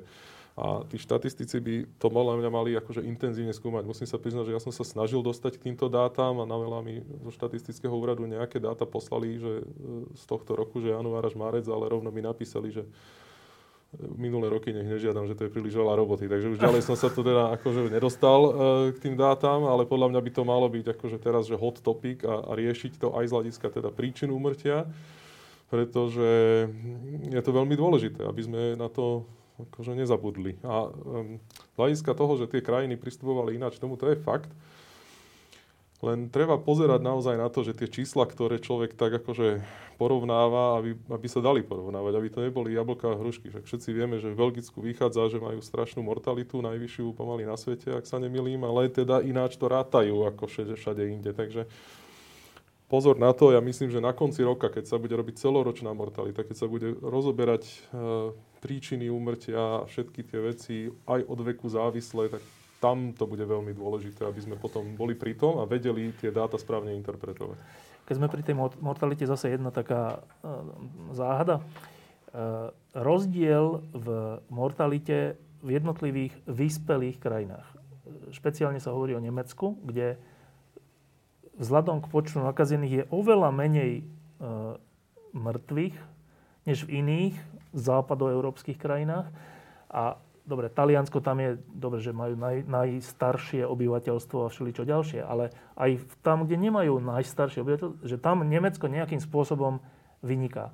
Táto záhada po dvoch mesiacoch je rozriešená? Tak e, asi definitívne rozriešená nie je a myslím si, že znova tam sa dá len špekulovať, že čo všetko to spôsobilo.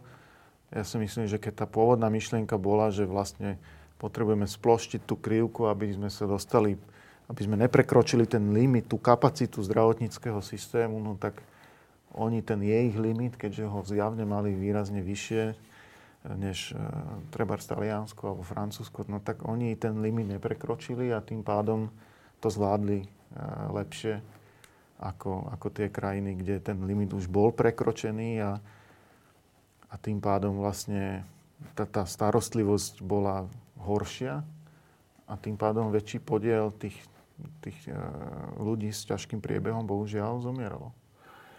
Čiže inými slovami, že to je to vysvetlenie Borisa Klempu je, že v Nemecku je preto nižšia úmrtnosť na to, lebo o všetkých, o ktorých sa dalo, sa vedeli postarať, mali tú kapacitu a v iných krajinách ani len nemali kapacitu sa postarať o tých, ktorí boli chorí? Tak to je trošku silné, silný záver z toho, ale určite aj toto hralo úlohu, áno. A ešte niečo, Peter?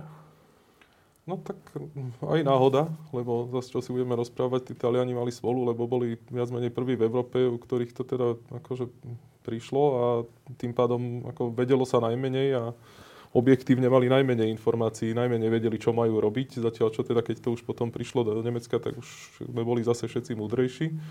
Je fakt, že brutálne testovali od začiatku Nemci, proste profesor Drosten tam evidentne veľmi tlačil aj na verejnú mienku, takže tam kopec e, vecí, ktoré oni nakoniec prijali, tak už predtým Nemci disciplinovane dodržiavali, aj keď ešte nikto nič teda oficiálne nepovedal je tam veľa vecí, no ja neviem, ja, akože keď ideš v Nemecku po ulici, až tak veľa ľudí sa tam neobjíma, neboskáva, neviem čo, takže sú tam aj také rôzne iné veci, ktoré sa ťažko kvantifikujú, no ale myslím si, že kľúčové je to zdravotníctvo, ktoré v Nemecku predsa len ako som si mal vybrať Nemecko, Taliansko, Španielsko, asi viem, čo si vyberiem.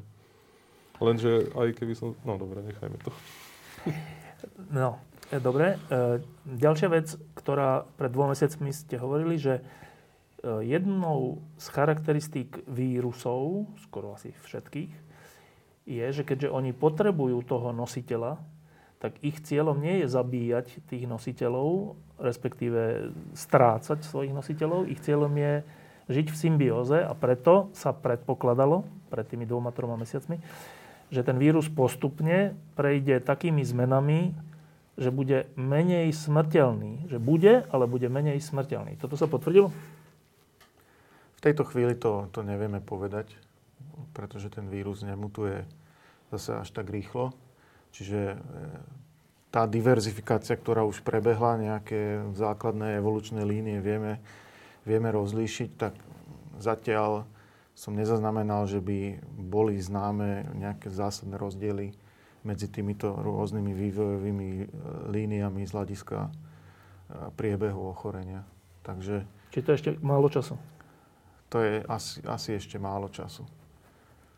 No ale ťažko sa to bude aj vyhodnocovať, lebo samozrejme mortalita bude klesať už len preto, že viac o tom vieme, lepšie sa vieme postarať o pacientov a tak ďalej. Takže to nemusí byť nutne vlastnosť toho vírusu, ale akože predpoklad tam je nejaký, že by nemusel zvyšovať tú svoju smrtnosť, len teda, aby sme si zase rozumeli, on je ako evolučne evidentne veľmi úspešný, ale teda tú úspešnosť získal už predtým. Tým, že preskočil na človeka tým, že sa dokáže rozširovať v podstate u asymptomatických alebo presymptomatických ľudí. To je akože kľúčová vec, lebo tým pádom sa bude šíriť oveľa, teda šíri sa oveľa rýchlejšie, ako keby však asi aj v porovnaní so pôvodným SARSom, teda sa oveľa rýchlejšie šíri práve preto, lebo netreba čakať až na to, kedy doslova ťa okašlem, ale teda stačí, keď sa rozprávame a nie sme dostatočne ďaleko od seba a tak ďalej. Dobre, a teraz k tej vakcíne, e, ktorú na Slovensku by, by podľa prieskumu, no dobre, ale podľa prieskumu e, prijalo, myslím, že 40 ľudí. E, je to prekvapujúci výsledok, lebo keď sa tie prvé údaje začali hovoriť, tie grafy a všetko, tak všetci sme ako na Božie zmilovanie čakali na to, že no tak kedy bude, ja som sa aj pýtal, kedy bude viacerý, že kedy bude tá vakcína niektorý, že na jeseň, na jar a tak. A to bolo také, že no keď už tu bude, tak ja, no tak to si teda fakt vydýchneme. A potom prišiel prieskum, že no, tak vydýchneme. No. Väčšina ľudí si to ani len nedá, tú vakcínu. Dobre, hneď sa k tomu dostanem, ale teda v akom sme stavi, stave, čo sa týka e, teda objavenia vakcíny? A, sme na tom dobre, teraz myslím ľudstvo, čiže ide sa podľa plánu. Povedal by som to tak, zatiaľ vlastne neprišlo k nejakému zásadnému zlomu, ktorý by ukazoval, že to bude oveľa ťažšie, ako sme si mysleli, nič podobné.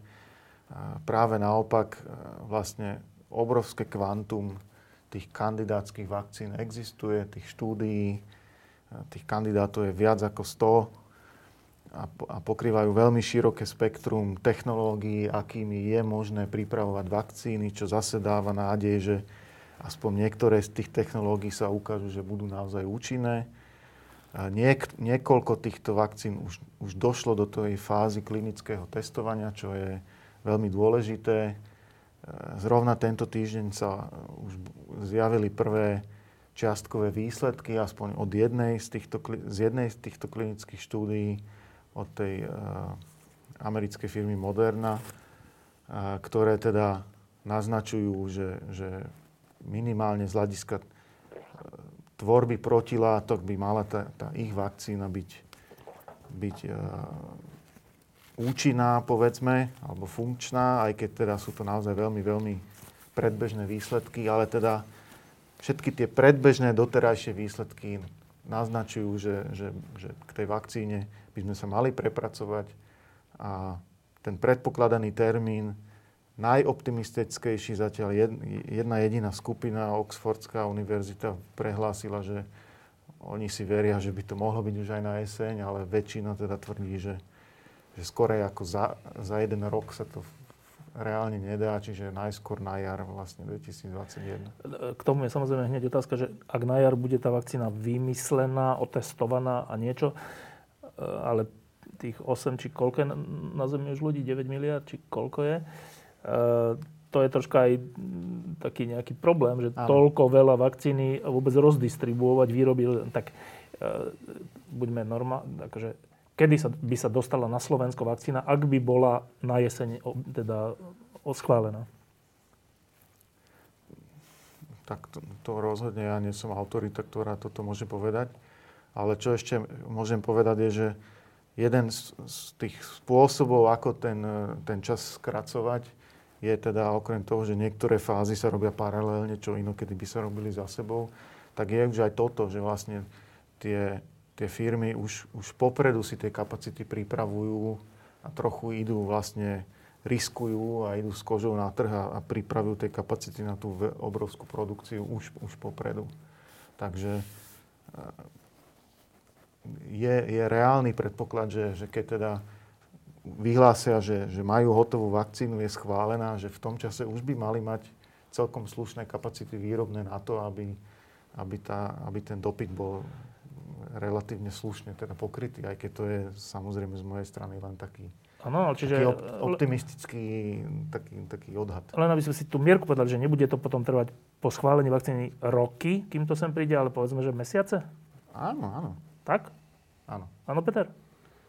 To je, to je taký ekonomicko-logistický problém, ktorý ťažko my môžeme nejakým spôsobom odhadnúť, že, že čo to bude. Ono to tak trošku závisí aj od toho, že aká vakcína to nakoniec bude a či bude jedna, či ich bude veľa a či budú rôzne lebo sú také, ktoré sa relatívne jednoducho dajú pripraviť. Akože Číňania hneď rýchlo začali s testami na opiciach, čo sa týka inaktivovaných vírusov, čo je relatívne jednoduché na prípravu a veľmi dobre to ako vyšlo na tých opiciach. Neviem, do akej miery to teda, no, určite to testujú už na ľuďoch, ale neviem, do akej miery teda sú ďaleko, čo sa týchto testov týka, ale to by bolo super z hľadiska tej logistiky, lebo by sa to dalo robiť vo veľkom a všade.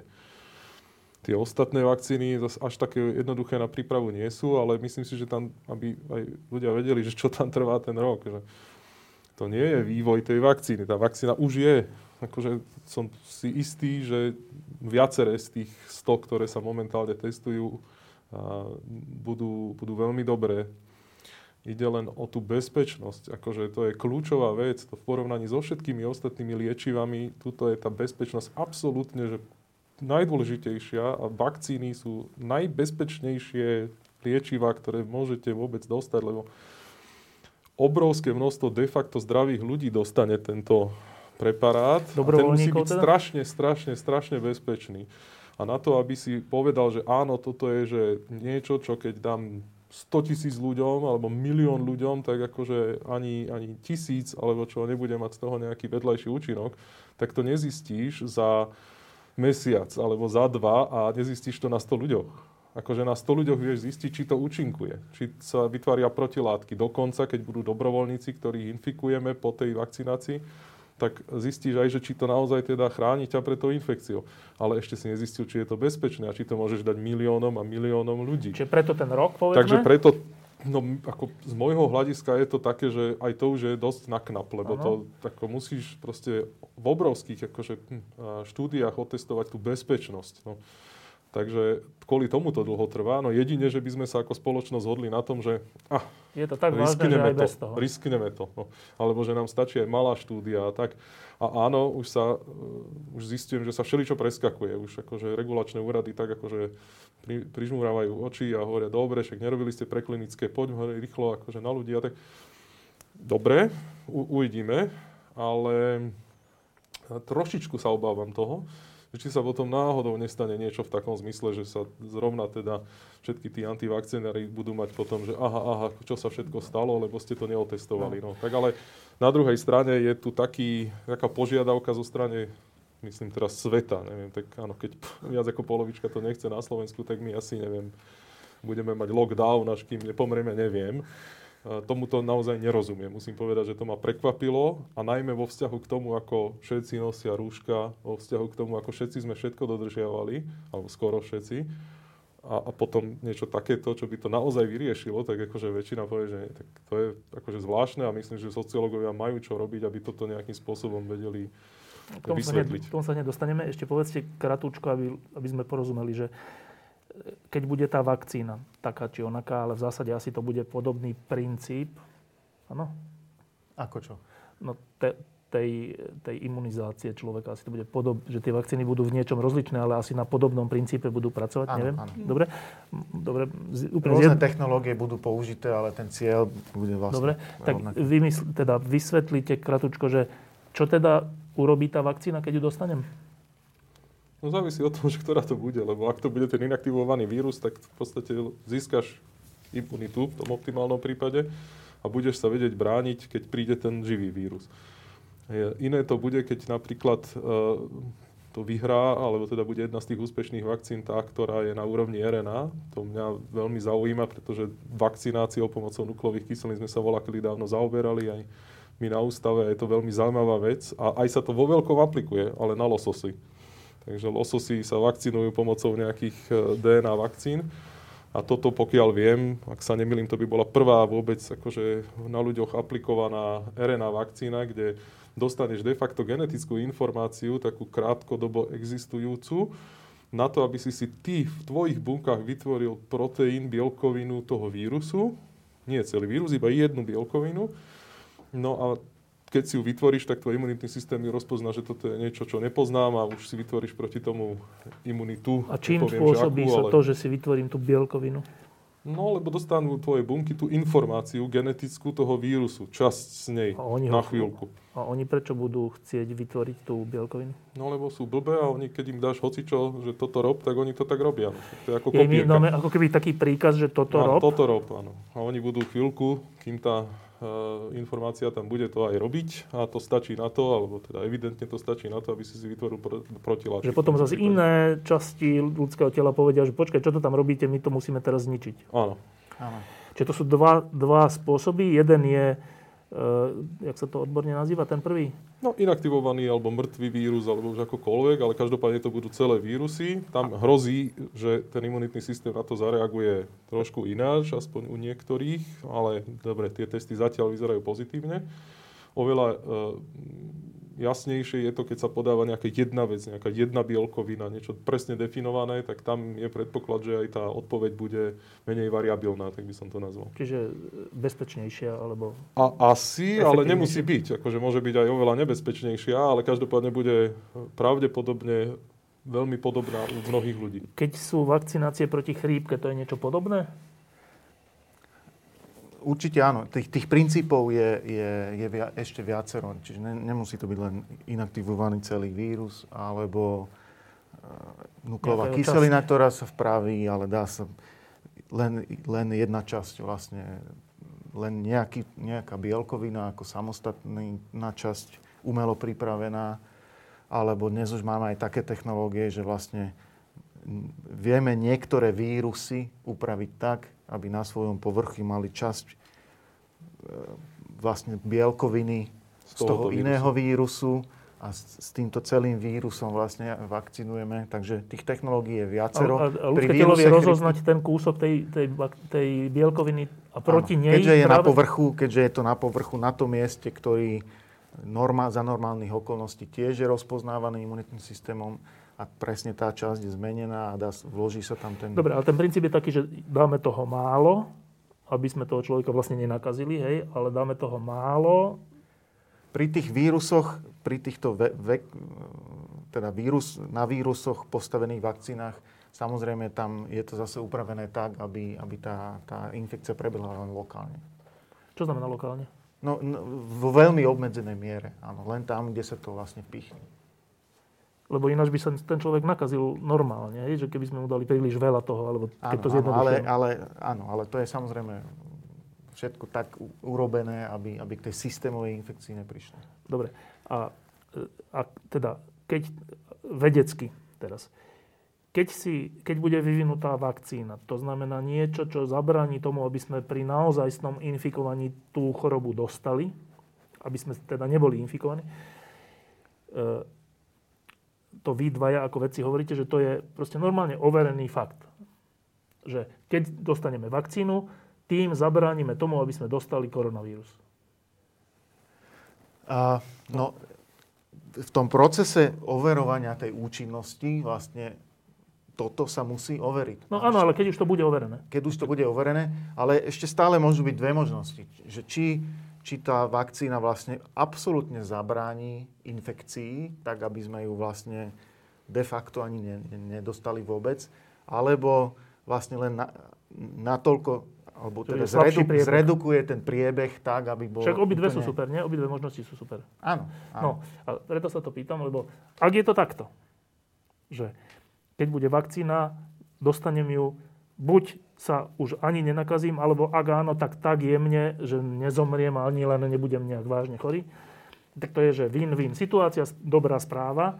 Tak akože 40% ľudí na Slovensku by si to iba dalo. A teraz Peter niečo o tom hovoril. Ja som o tom čo čítal. To súvisí trocha s tým, že aj inak príčetní ľudia hovoria, že no ale to celé je troška tá...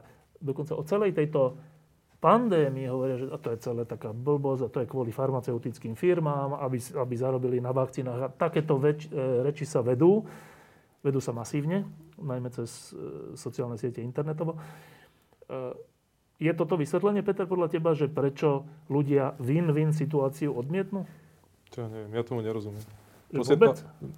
Akože, najmä tomu, že Nesúhlasil by som, ale rozumel by som, keby sme napríklad aj odignorovali e, teraz celý lockdown. Ale my sme boli všetci poslušní. A tá kombinácia toho, že sme poslušní a zároveň riešenie tej situácie odmietame e, do značnej miery, je pre mňa niečo, čo ja, akože ja to nerozumiem jednoducho. Nerozumiem, nejde mi to do hlavy. Neviem. Na jednej strane sa pred tým chránime, čiže máme, máme strach. Áno. A na druhej a robíme všetko preto, aby sme sa nenakazili a zároveň, keď máme možnosť zabrániť tomu, aby sme sa nakazili, tak to odmietame. Lebo, Mne to nejde do Lebo ak by sme boli teda presvedčení o tom, že celé je to blbosť vymyslené kvôli, kvôli farmaceutickým firmám, tak by sme nemali mať strach. A nemali by sme nosiť rúška tak, lebo však to je blbosť vymyslená. Ale všetci ich nosíme, všetci sa bojíme no. a súčasne odmietneme vakcínu. Áno, ale to ja ako patofyziológ a molekulárny biológ neviem vysvetliť. Neviem, to, to ešte tak ďaleko nie sme. A ja si myslím, že znova do určitej miery je to zase aj daň za ten úspech. Že proste to, ako, ako hladko to tu prebehlo, automaticky vlastne vyvoláva ten pocit, že to bolo zbytočné, že to bolo, nad, to vlastne nie že to bolo prehnané a že vlastne to nie, nie je treba. Takže do určitej miery je to zase, bohužiaľ, vlastne daň e, za tú účinnú prevenciu, ktorú sme mali predtým. A, a tiež pozorujem tu, tu, tento trend v spoločnosti a, a tiež nad tým mi zostáva rozum stáť, že prečo v takej obrovskej miere uh, vlastne tieto, tento pocit, že tieto konšpiračné teórie, prečo taký obrovský vplyv získavajú, naozaj tomu nerozumiem. A, a teda určite je to tie sociálne médiá v tom hrajú obrovskú úlohu, ale to je, to je niečo pre, pre asi sociológov a psychológov, ale je mi to, som z toho veľmi smutný a, a veľmi ma to zaráža, že, že to tak je, ale... Lebo, lebo takto, že teraz hovoríme o veľmi nebezpečnej veci, nielen z hľadiska, názorov a všeličoho, ale lebo to je trocha tak, ako Peter hovorí, že ak teda bude vakcína, ktorá je jedinou cestou, lebo premorenie je ťažká vec, lebo neviem čo, a my si ju nedáme, tak potom, tak potom čo vlastne? Že, že svet sa z toho dostane a my toto budeme ďalej mať? Či čo sa stane, Peter? Tak, ne, neviem, čo sa stane. Vôbec neviem. No predstavme ale... si, že svet sa zavakcínuje a nejaké štáty, podobne ak, také ako my, nejaké spoločnosti také ako my, nie tak tie na to strašne doplatia, nie? No tak buď na to strašne doplatia, alebo budú, sa, budú dúfať, že to teda tie, tá kolektívna imunita tých naokolo Sveta. nejakým spôsobom akože vyrieši, čo si ale nemyslím, lebo teda sme síce prepojení, ale ako, až takým spôsobom teda nie, takže proste keby to tu keby všetci naokolo sa zaočkovali a my nie, tak my tu budeme tým zdrojom toho koronavírusu naďalej. No. No. A budeme musieť stále niečo riešiť, lebo nám stále budú umierať ľudia tu.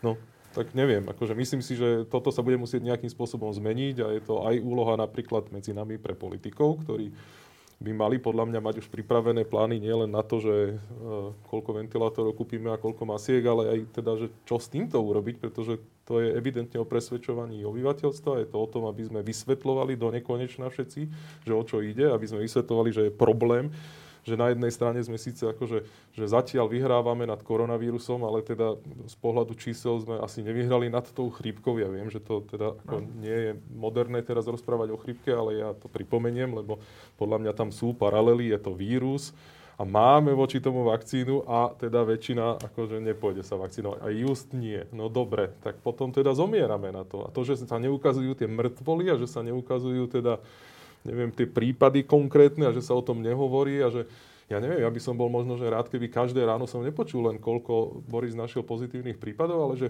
dneska zomrelo 130 ľudí, alebo včera zomrelo 130 ľudí, z toho, ja neviem, na 50 na infarkt a z toho 25 možno, že nemuseli zomrieť na ten infarkt, aspoň nie v tento rok. Ďalší zomreli, ja neviem, koľky na chrypku a, a, tak, a tak nech si to teda rozoberieme na drobné. Pretože podľa mňa sú to dosť akože podstatné veci a podstatné čísla, ale z hľadiska toho, že mám chorobu, ktorej viem predísť, alebo predísť tomu, aby som na ňu zomrel a ja to neurobím, je podľa mňa akože veľmi, veľmi zvláštne. No a teraz budem na, na tenkom lade, že dobre, tak e, Dá sa ľudí prinútiť k tej vakcíne? Tak e, vidíme, ako je to teraz s tými povinnými e, vakcínami pre deti. Že aj tam vlastne je významná skupina ľudí, ktorí sa, sa tomu nejakým spôsobom vyhýbajú. Takže takisto sa zrejme by to dialo, aj keby táto bola vyhlásená za povinnú ale tak asi by to určite tú, tú celkové pokrytie, tú, tú prevakcinovanosť veľmi zvýšilo, ale teda 100% nedosiahneme nikdy, to je isté.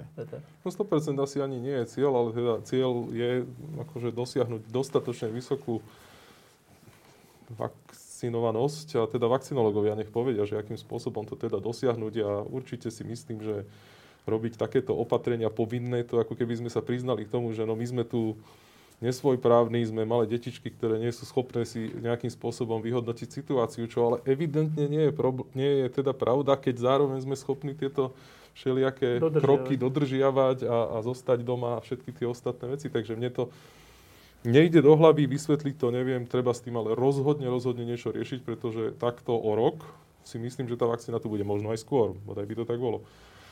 A potom to bude veľký problém. Takže keď to vyriešime teraz, bolo by fajn. A myslím si, že naozaj, keď príde chrypková sezóna, tak by bolo fajn, keby sme si to na nej nacvičili a teda možno, že by sme vyhrali aj nad ňou. No. Ale ešte by som rád povedal, že, to, že nemyslím si, že toto je slovenské špecifikum. Že proste e, tento všeobecný nejaký skepticizmus voči vakcínám je aj inde. Takže, aj v tejto miere? Ale... Čiže nebolo by to tak, že len Slovensko má takú nízku mieru. Ja, že to hrozí aj všeli kde inde, Myslím si, že áno. Tie per, porovnávať tie percentá si netrúfam, ale určite to nie je slovenské špecifikum. Tak potom aspoň teda jedna dobrá správa, že tí, ktorí budú racionálni a dajú si tú vakcínu, tak oni nezomrú.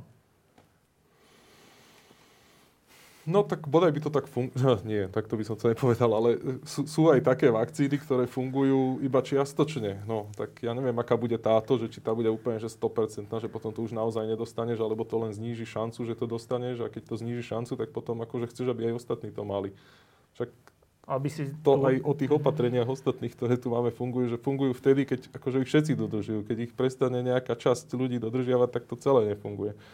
Konec koncov, to, že napríklad, že treba chrániť ohrozených, to akože všetci vedia. Tí Švedi sa o to fakt pokúsili, no, ale nepodarilo sa im to. Nepodarilo. A preto teda, ja neviem, napríklad, že veľa dôchodcov tam zomrelo. Ale keby sa im to podarilo, tak akože sú teraz králi a všetci na nich zhliadame. Takže no, je to také akože komplikované a myslím si, že v tomto prípade je možné, že tá vakcína nebude úplne že 100%. No. Že to bude také, že funguje to vtedy, keď a nejaký počet ľudí to bude mať. No. Dobre, to je ďalšia vec, asi posledná z takých, ktorí sme nevedeli a teraz možno troška vieme viac, neviem. E, a to je tá imunita, že ak e, buď prekonáme tú chorobu bez príznakov alebo s malými problémami, alebo dostaneme vakcínu, objavujú sa články, ktoré sú úplne, úplne že metúce v tom, že no ale aj tak to pomôže iba na dva mesiace a potom to môžeš dostať znova. Alebo bude to na 3 roky a potom to môžeš dostať. Alebo bude to na veľmi dlho. No a teraz Dobre, prešli tie 2,5 mesiaca. Vieme o tomto niečo viac? No vieme len toľko, koľko prebehlo. Čiže mm,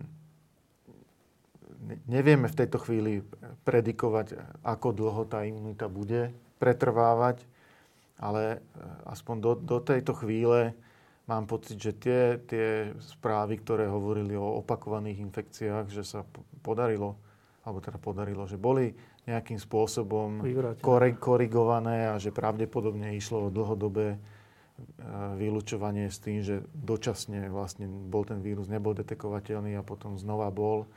Čiže podľa mňa stále platí, že, že prekonaním infekcie získavame e, imunitu, ale stále samozrejme nevieme a to zist, zistíme až v priebehu času, že na ako že, dlho? Že, a, že na ako dlho. Ale je to, predpoklad je, že na rozumne dlhý čas. Pred, áno, predpokladajme, že, že na rozumne dlhý čas, čo, čo z môjho pohľadu je zhruba tá jedna sezóna.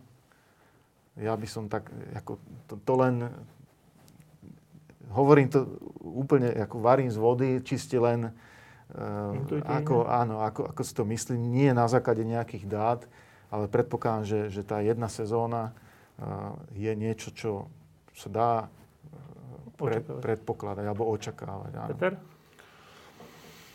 No ja neviem.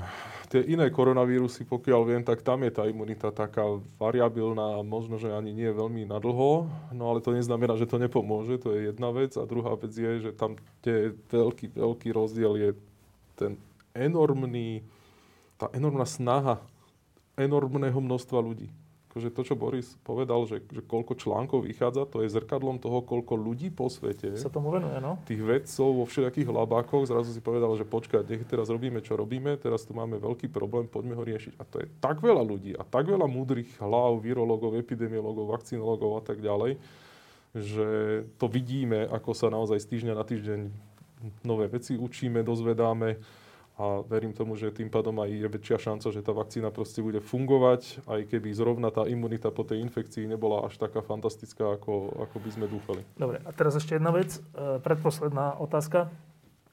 E, jedna vec je vakcína a jedna vec je liek. Rozdiel je v tom, že liek je, že keď už to teda dostaneme tú chorobu, tak sa vieme tým liekom z toho vyliečiť alebo zmierniť príznaky alebo niečo podobné. E, najprv taká malá odbočka, že veľa sa hovorí o taký, takom lieku, ktorý sa volá, že remdesivir a potom veľa sa hovorí o, neviem, či lieku alebo o takej látke a veľa sa hovorí o takom, ktorý má taký strašne dlhý názov, ktorý používa najmä americký prezident. Ten názov je čo? To druhé? Hydroxychlorochín. Hydroxychlorochín, áno. On to dokonca hovorí, že on, neviem, či to užíva, alebo remdesivir užíva, alebo to, obidve užíva, všetko užíva, neviem. Dobre. Tieto dva, e, tieto dve látky sú už niečo ako liek, sú považované za niečo ako liek, alebo keď hovoríme o vývoji lieku, hovoríme o niečom úplne inom? A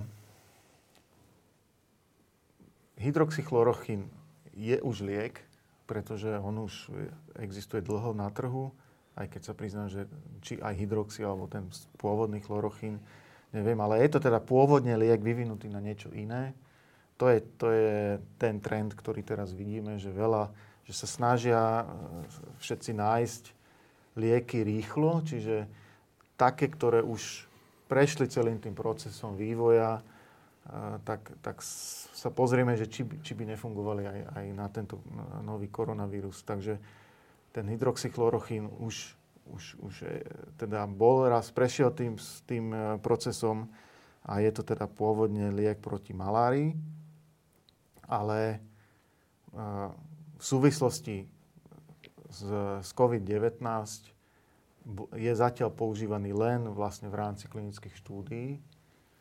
Takže z tohoto pohľadu to zatiaľ nie je liek na COVID-19. A tie výsledky, ktoré zatiaľ e, z tých klinických štúdií boli publikované, nie sú príliš, príliš optimistické, čo sa týka toho hydroxychlorochínu. A toto americký prezident nevie? Ja neviem. Priznám sa, že ne, v súvislosti s americkým prezidentom, áno, ne, ne, ne, nerozumiem veľa veciam. Takže je to, hydroxychlorochín je veľmi kontroverzný.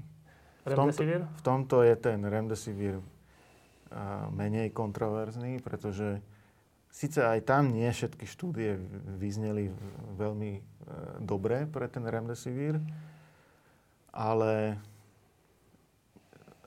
minimálne teda na základe niektorých výsledkov, ktoré ukázali skrátenie doby liečby u tých, u tých ťažkých prípadov, tak na základe to, toho bol aspoň schválený vlastne pre toto mimoriadné použitie počas, počas pandémie.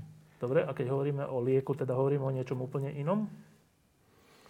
Tak to závisí od toho, že ako si to zadefinuješ a nechcem ísť teraz úplne do nejakých veľkých detajlov, ale teda pri tomto lieku je to naozaj tak, že aj tie štúdie, ktoré teda vyšli pozitívne, tak ukázali, že to tak akože trošku skráti dĺžku liečby. No tak myslím si, že aj tá firma, aj všetci sme dúfali v niečo lepšie, také, že vylieči. No, tak ako cure, ako vyliečiť, tak to by som teda určite toto A vyvíjame niečo iné?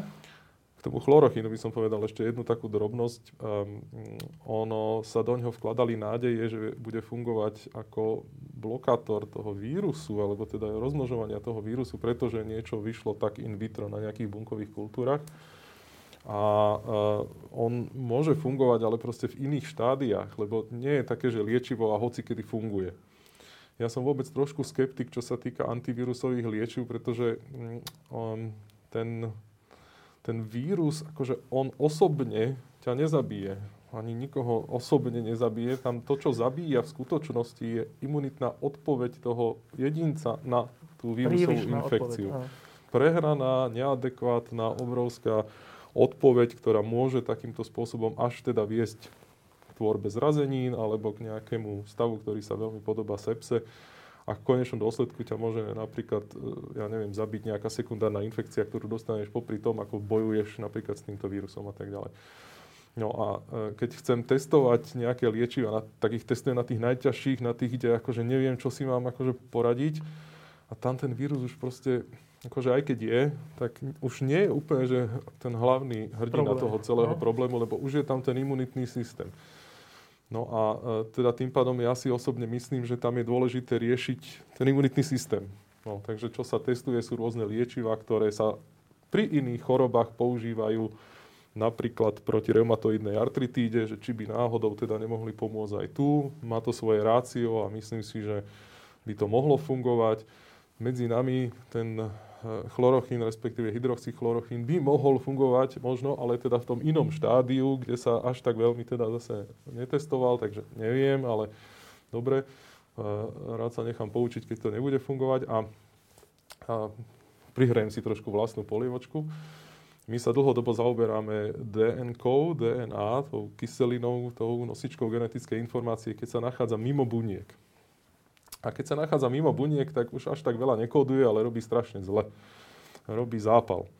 Súčasťou zápalu je, že tvoje biele krvinky, aspoň niektoré z nich, bojujú, bojujú, bojujú a bojujú napríklad aj tým, že vystrelia svoju DNA, ktorá potom aktivuje iné biele krvinky, ktoré vystrelia svoju DNA a takto môžeš prísť tomu, že máš extrémne aktivovaný imunitný systém a ten už aj zabudol, že prečo vlastne na začiatku niekedy akože začal tam vystrelovať tú DNA.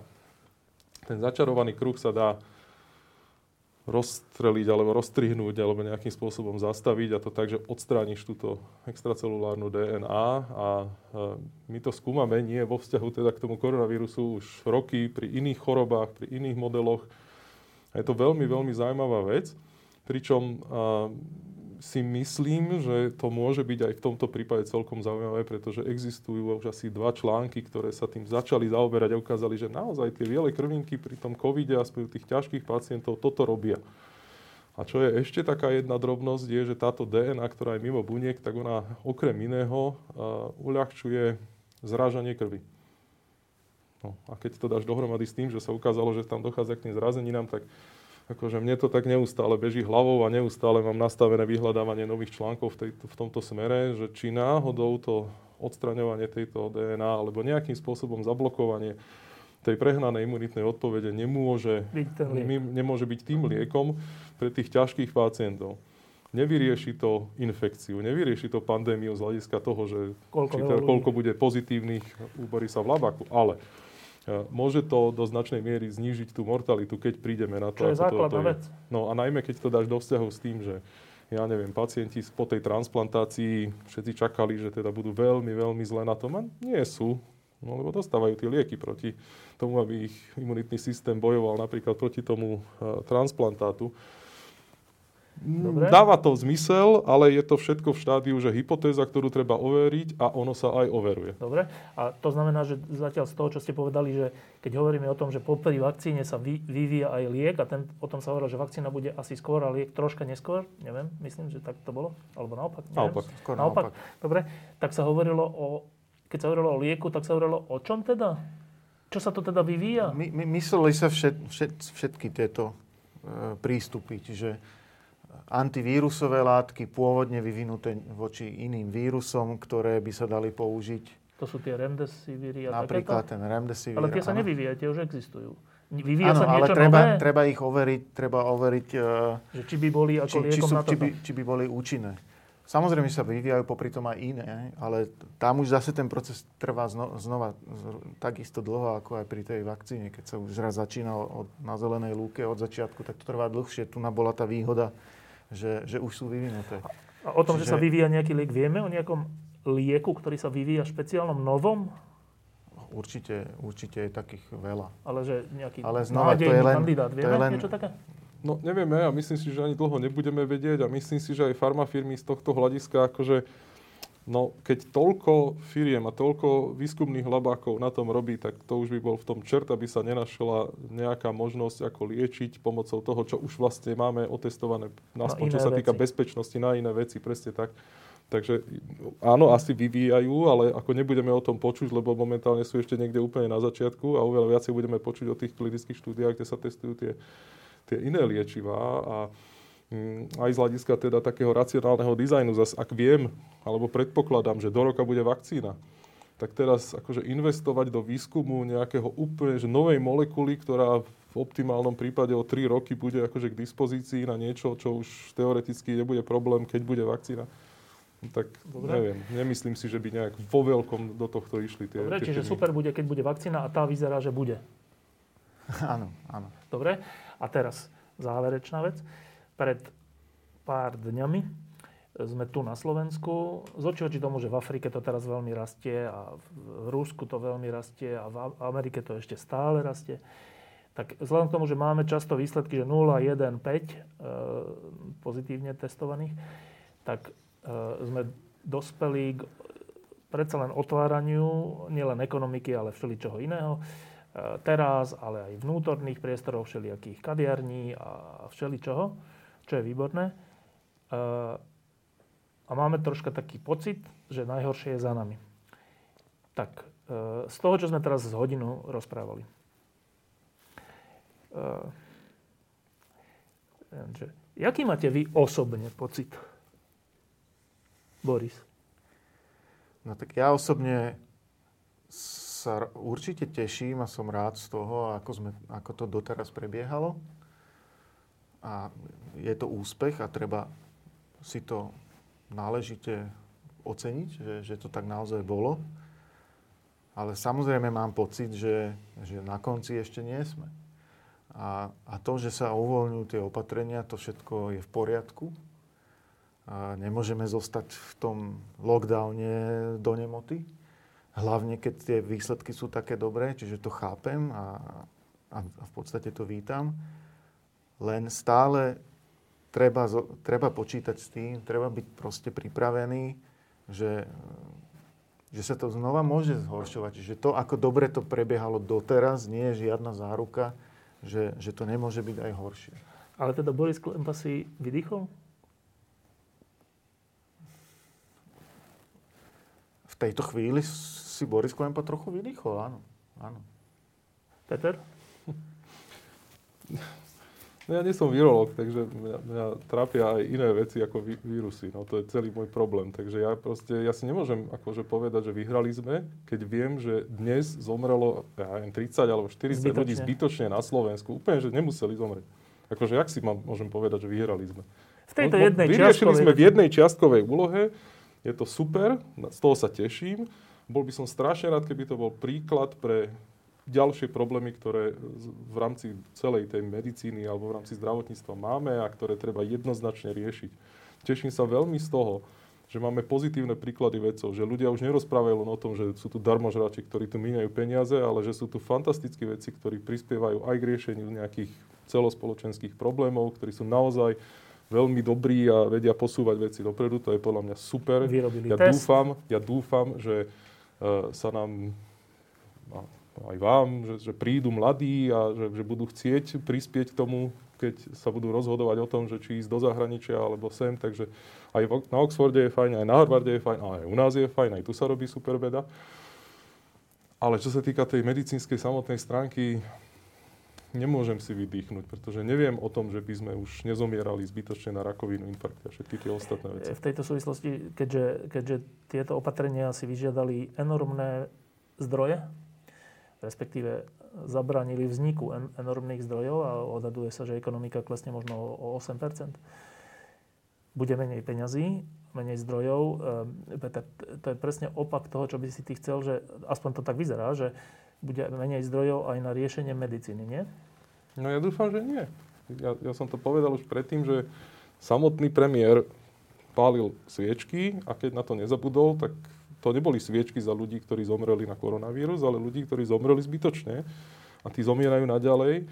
A bo, trošku sa bojím, že možno, že aj trošku viac ich zomrie tohto roku ako predtým ale to nedám za vinu virológom ani epidemiológom, to len upozorňujem na to, že to, že večer v televízii mi neukážu všetkých tých, ktorí zomreli na infarkty, kolorektálne karcinómy a všetko to ostatné, tak to ešte neznamená, že tu nie sú tí ľudia a že nezomierajú. Ale vieš, že bude menej zdrojov. No bude menej zdrojov, eh, ale nejaké zdroje tu evidentne máme a tá otázka znie, že akým spôsobom ich rozdelíme a na čo ich rozdelíme a čo budú teda tie priority. A keď tuto sme boli schopní investovať a obrovské peniaze, keď si to zrátaš, všetky tie ušlé zisky a neviem čo všetko možné, aj keď to boli peniaze možno, že z eurofondov čiastočne nejakým spôsobom recyklované, tak tie peniaze sme boli ochotní investovať do takéhoto naozaj, že biomedicínskeho veľkého biomedicínskeho problému. Tak otázka znie, že čo s tými ostatnými biomedicínskymi problémami? Uh, Boris, aké to boli 3 mesiace? pre mňa neuveriteľne hektické, vlastne všetko hore nohami, celý, celý život zmenený, ale zároveň aj veľká príležitosť vlastne a stretnúť množstvo ľudí, s ktorými by som sa inokedy nedal do, do styku. Prepačte, to je môj alarm. Nie, to je v poriadku. Je ináč taký milý. Čo to ale, je za, čo je to za melódia? Netuším, ale bude to dlho vyzvanie. Nevadí, asi. nevadí.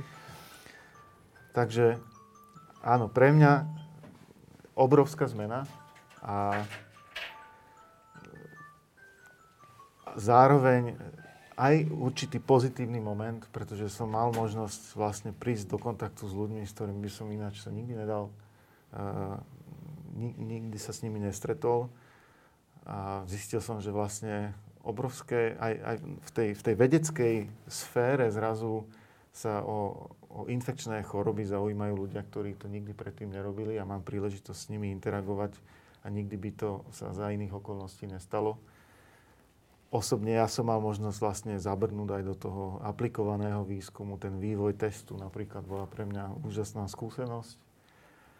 A zrazu som mal možnosť interagovať poprednými predstaviteľmi štátu, dvo, dokonca dvoch rôznych garnitúr, to všetko som, som si odžil, takže no pre mňa obrovská zmena a, a teraz by som si ešte želal, aby, aby tie, tie pozitívne aspekty vlastne pretrvali, že to, že zrazu to povedomie o, vedcoch a o vede je, je oveľa iné, nielen vo verejnosti, ale aj u politikov.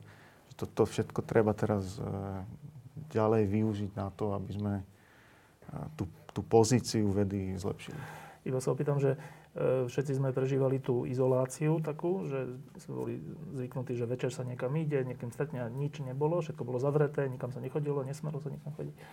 Ale tak tuším, že vedci, ktorí boli priamo pri vývine všelijakých vecí, že im sa vlastne toto až tak nedotklo, lebo oni boli od rána do večera aj tak v práci.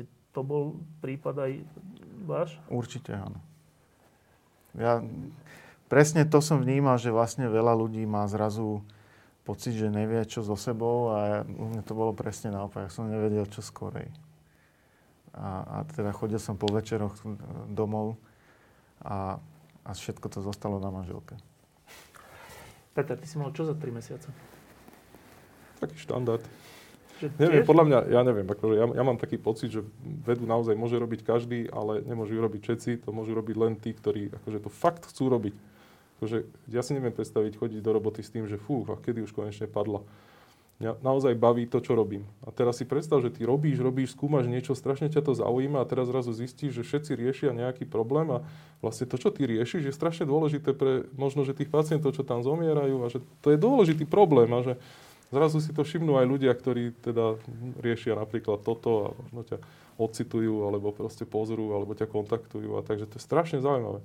My robíme, no ja neviem, 20 e, rokov ja robím od študentských liet, robím so slinami napríklad. Akože, čo sa dá v tých slinách diagnostikovať, zistiť a tak. A s profesorkou ostatníkov o hormónoch a s mojou mamou sme riešili periodontitídu a markery oxidácie, všetko možné sme a riešili. A zrazu zistím, a zrazu zistím, že však fú, a však to by sa vlastne dalo. A samozrejme, že kým my sme niečo zistili, prišli na to, tak akože FDA už schválila nejakej firme v Amerike test aj z oslín a tak, tak teraz riešime, aby Boris mohol ísť skôr domov a možno, že vymyslíme alebo pripravíme nejaký test, ktorý by mohol byť ešte trošku lepší, rýchlejší a tak a možno aj pri posteli pacienta a tak. Ale čo je e, dôležité je, že proste keď ťa to baví, tak neriešiš. Neriešiš, že koľko je hodín, neriešiš, že či je lockdown alebo nie je lockdown, hlavne, že si v karanténe v robote a že môžeš robiť to, čo si vždy chcel robiť a ešte v podstate ti aj zo pár peňazí príde na to, tak to je úplne super.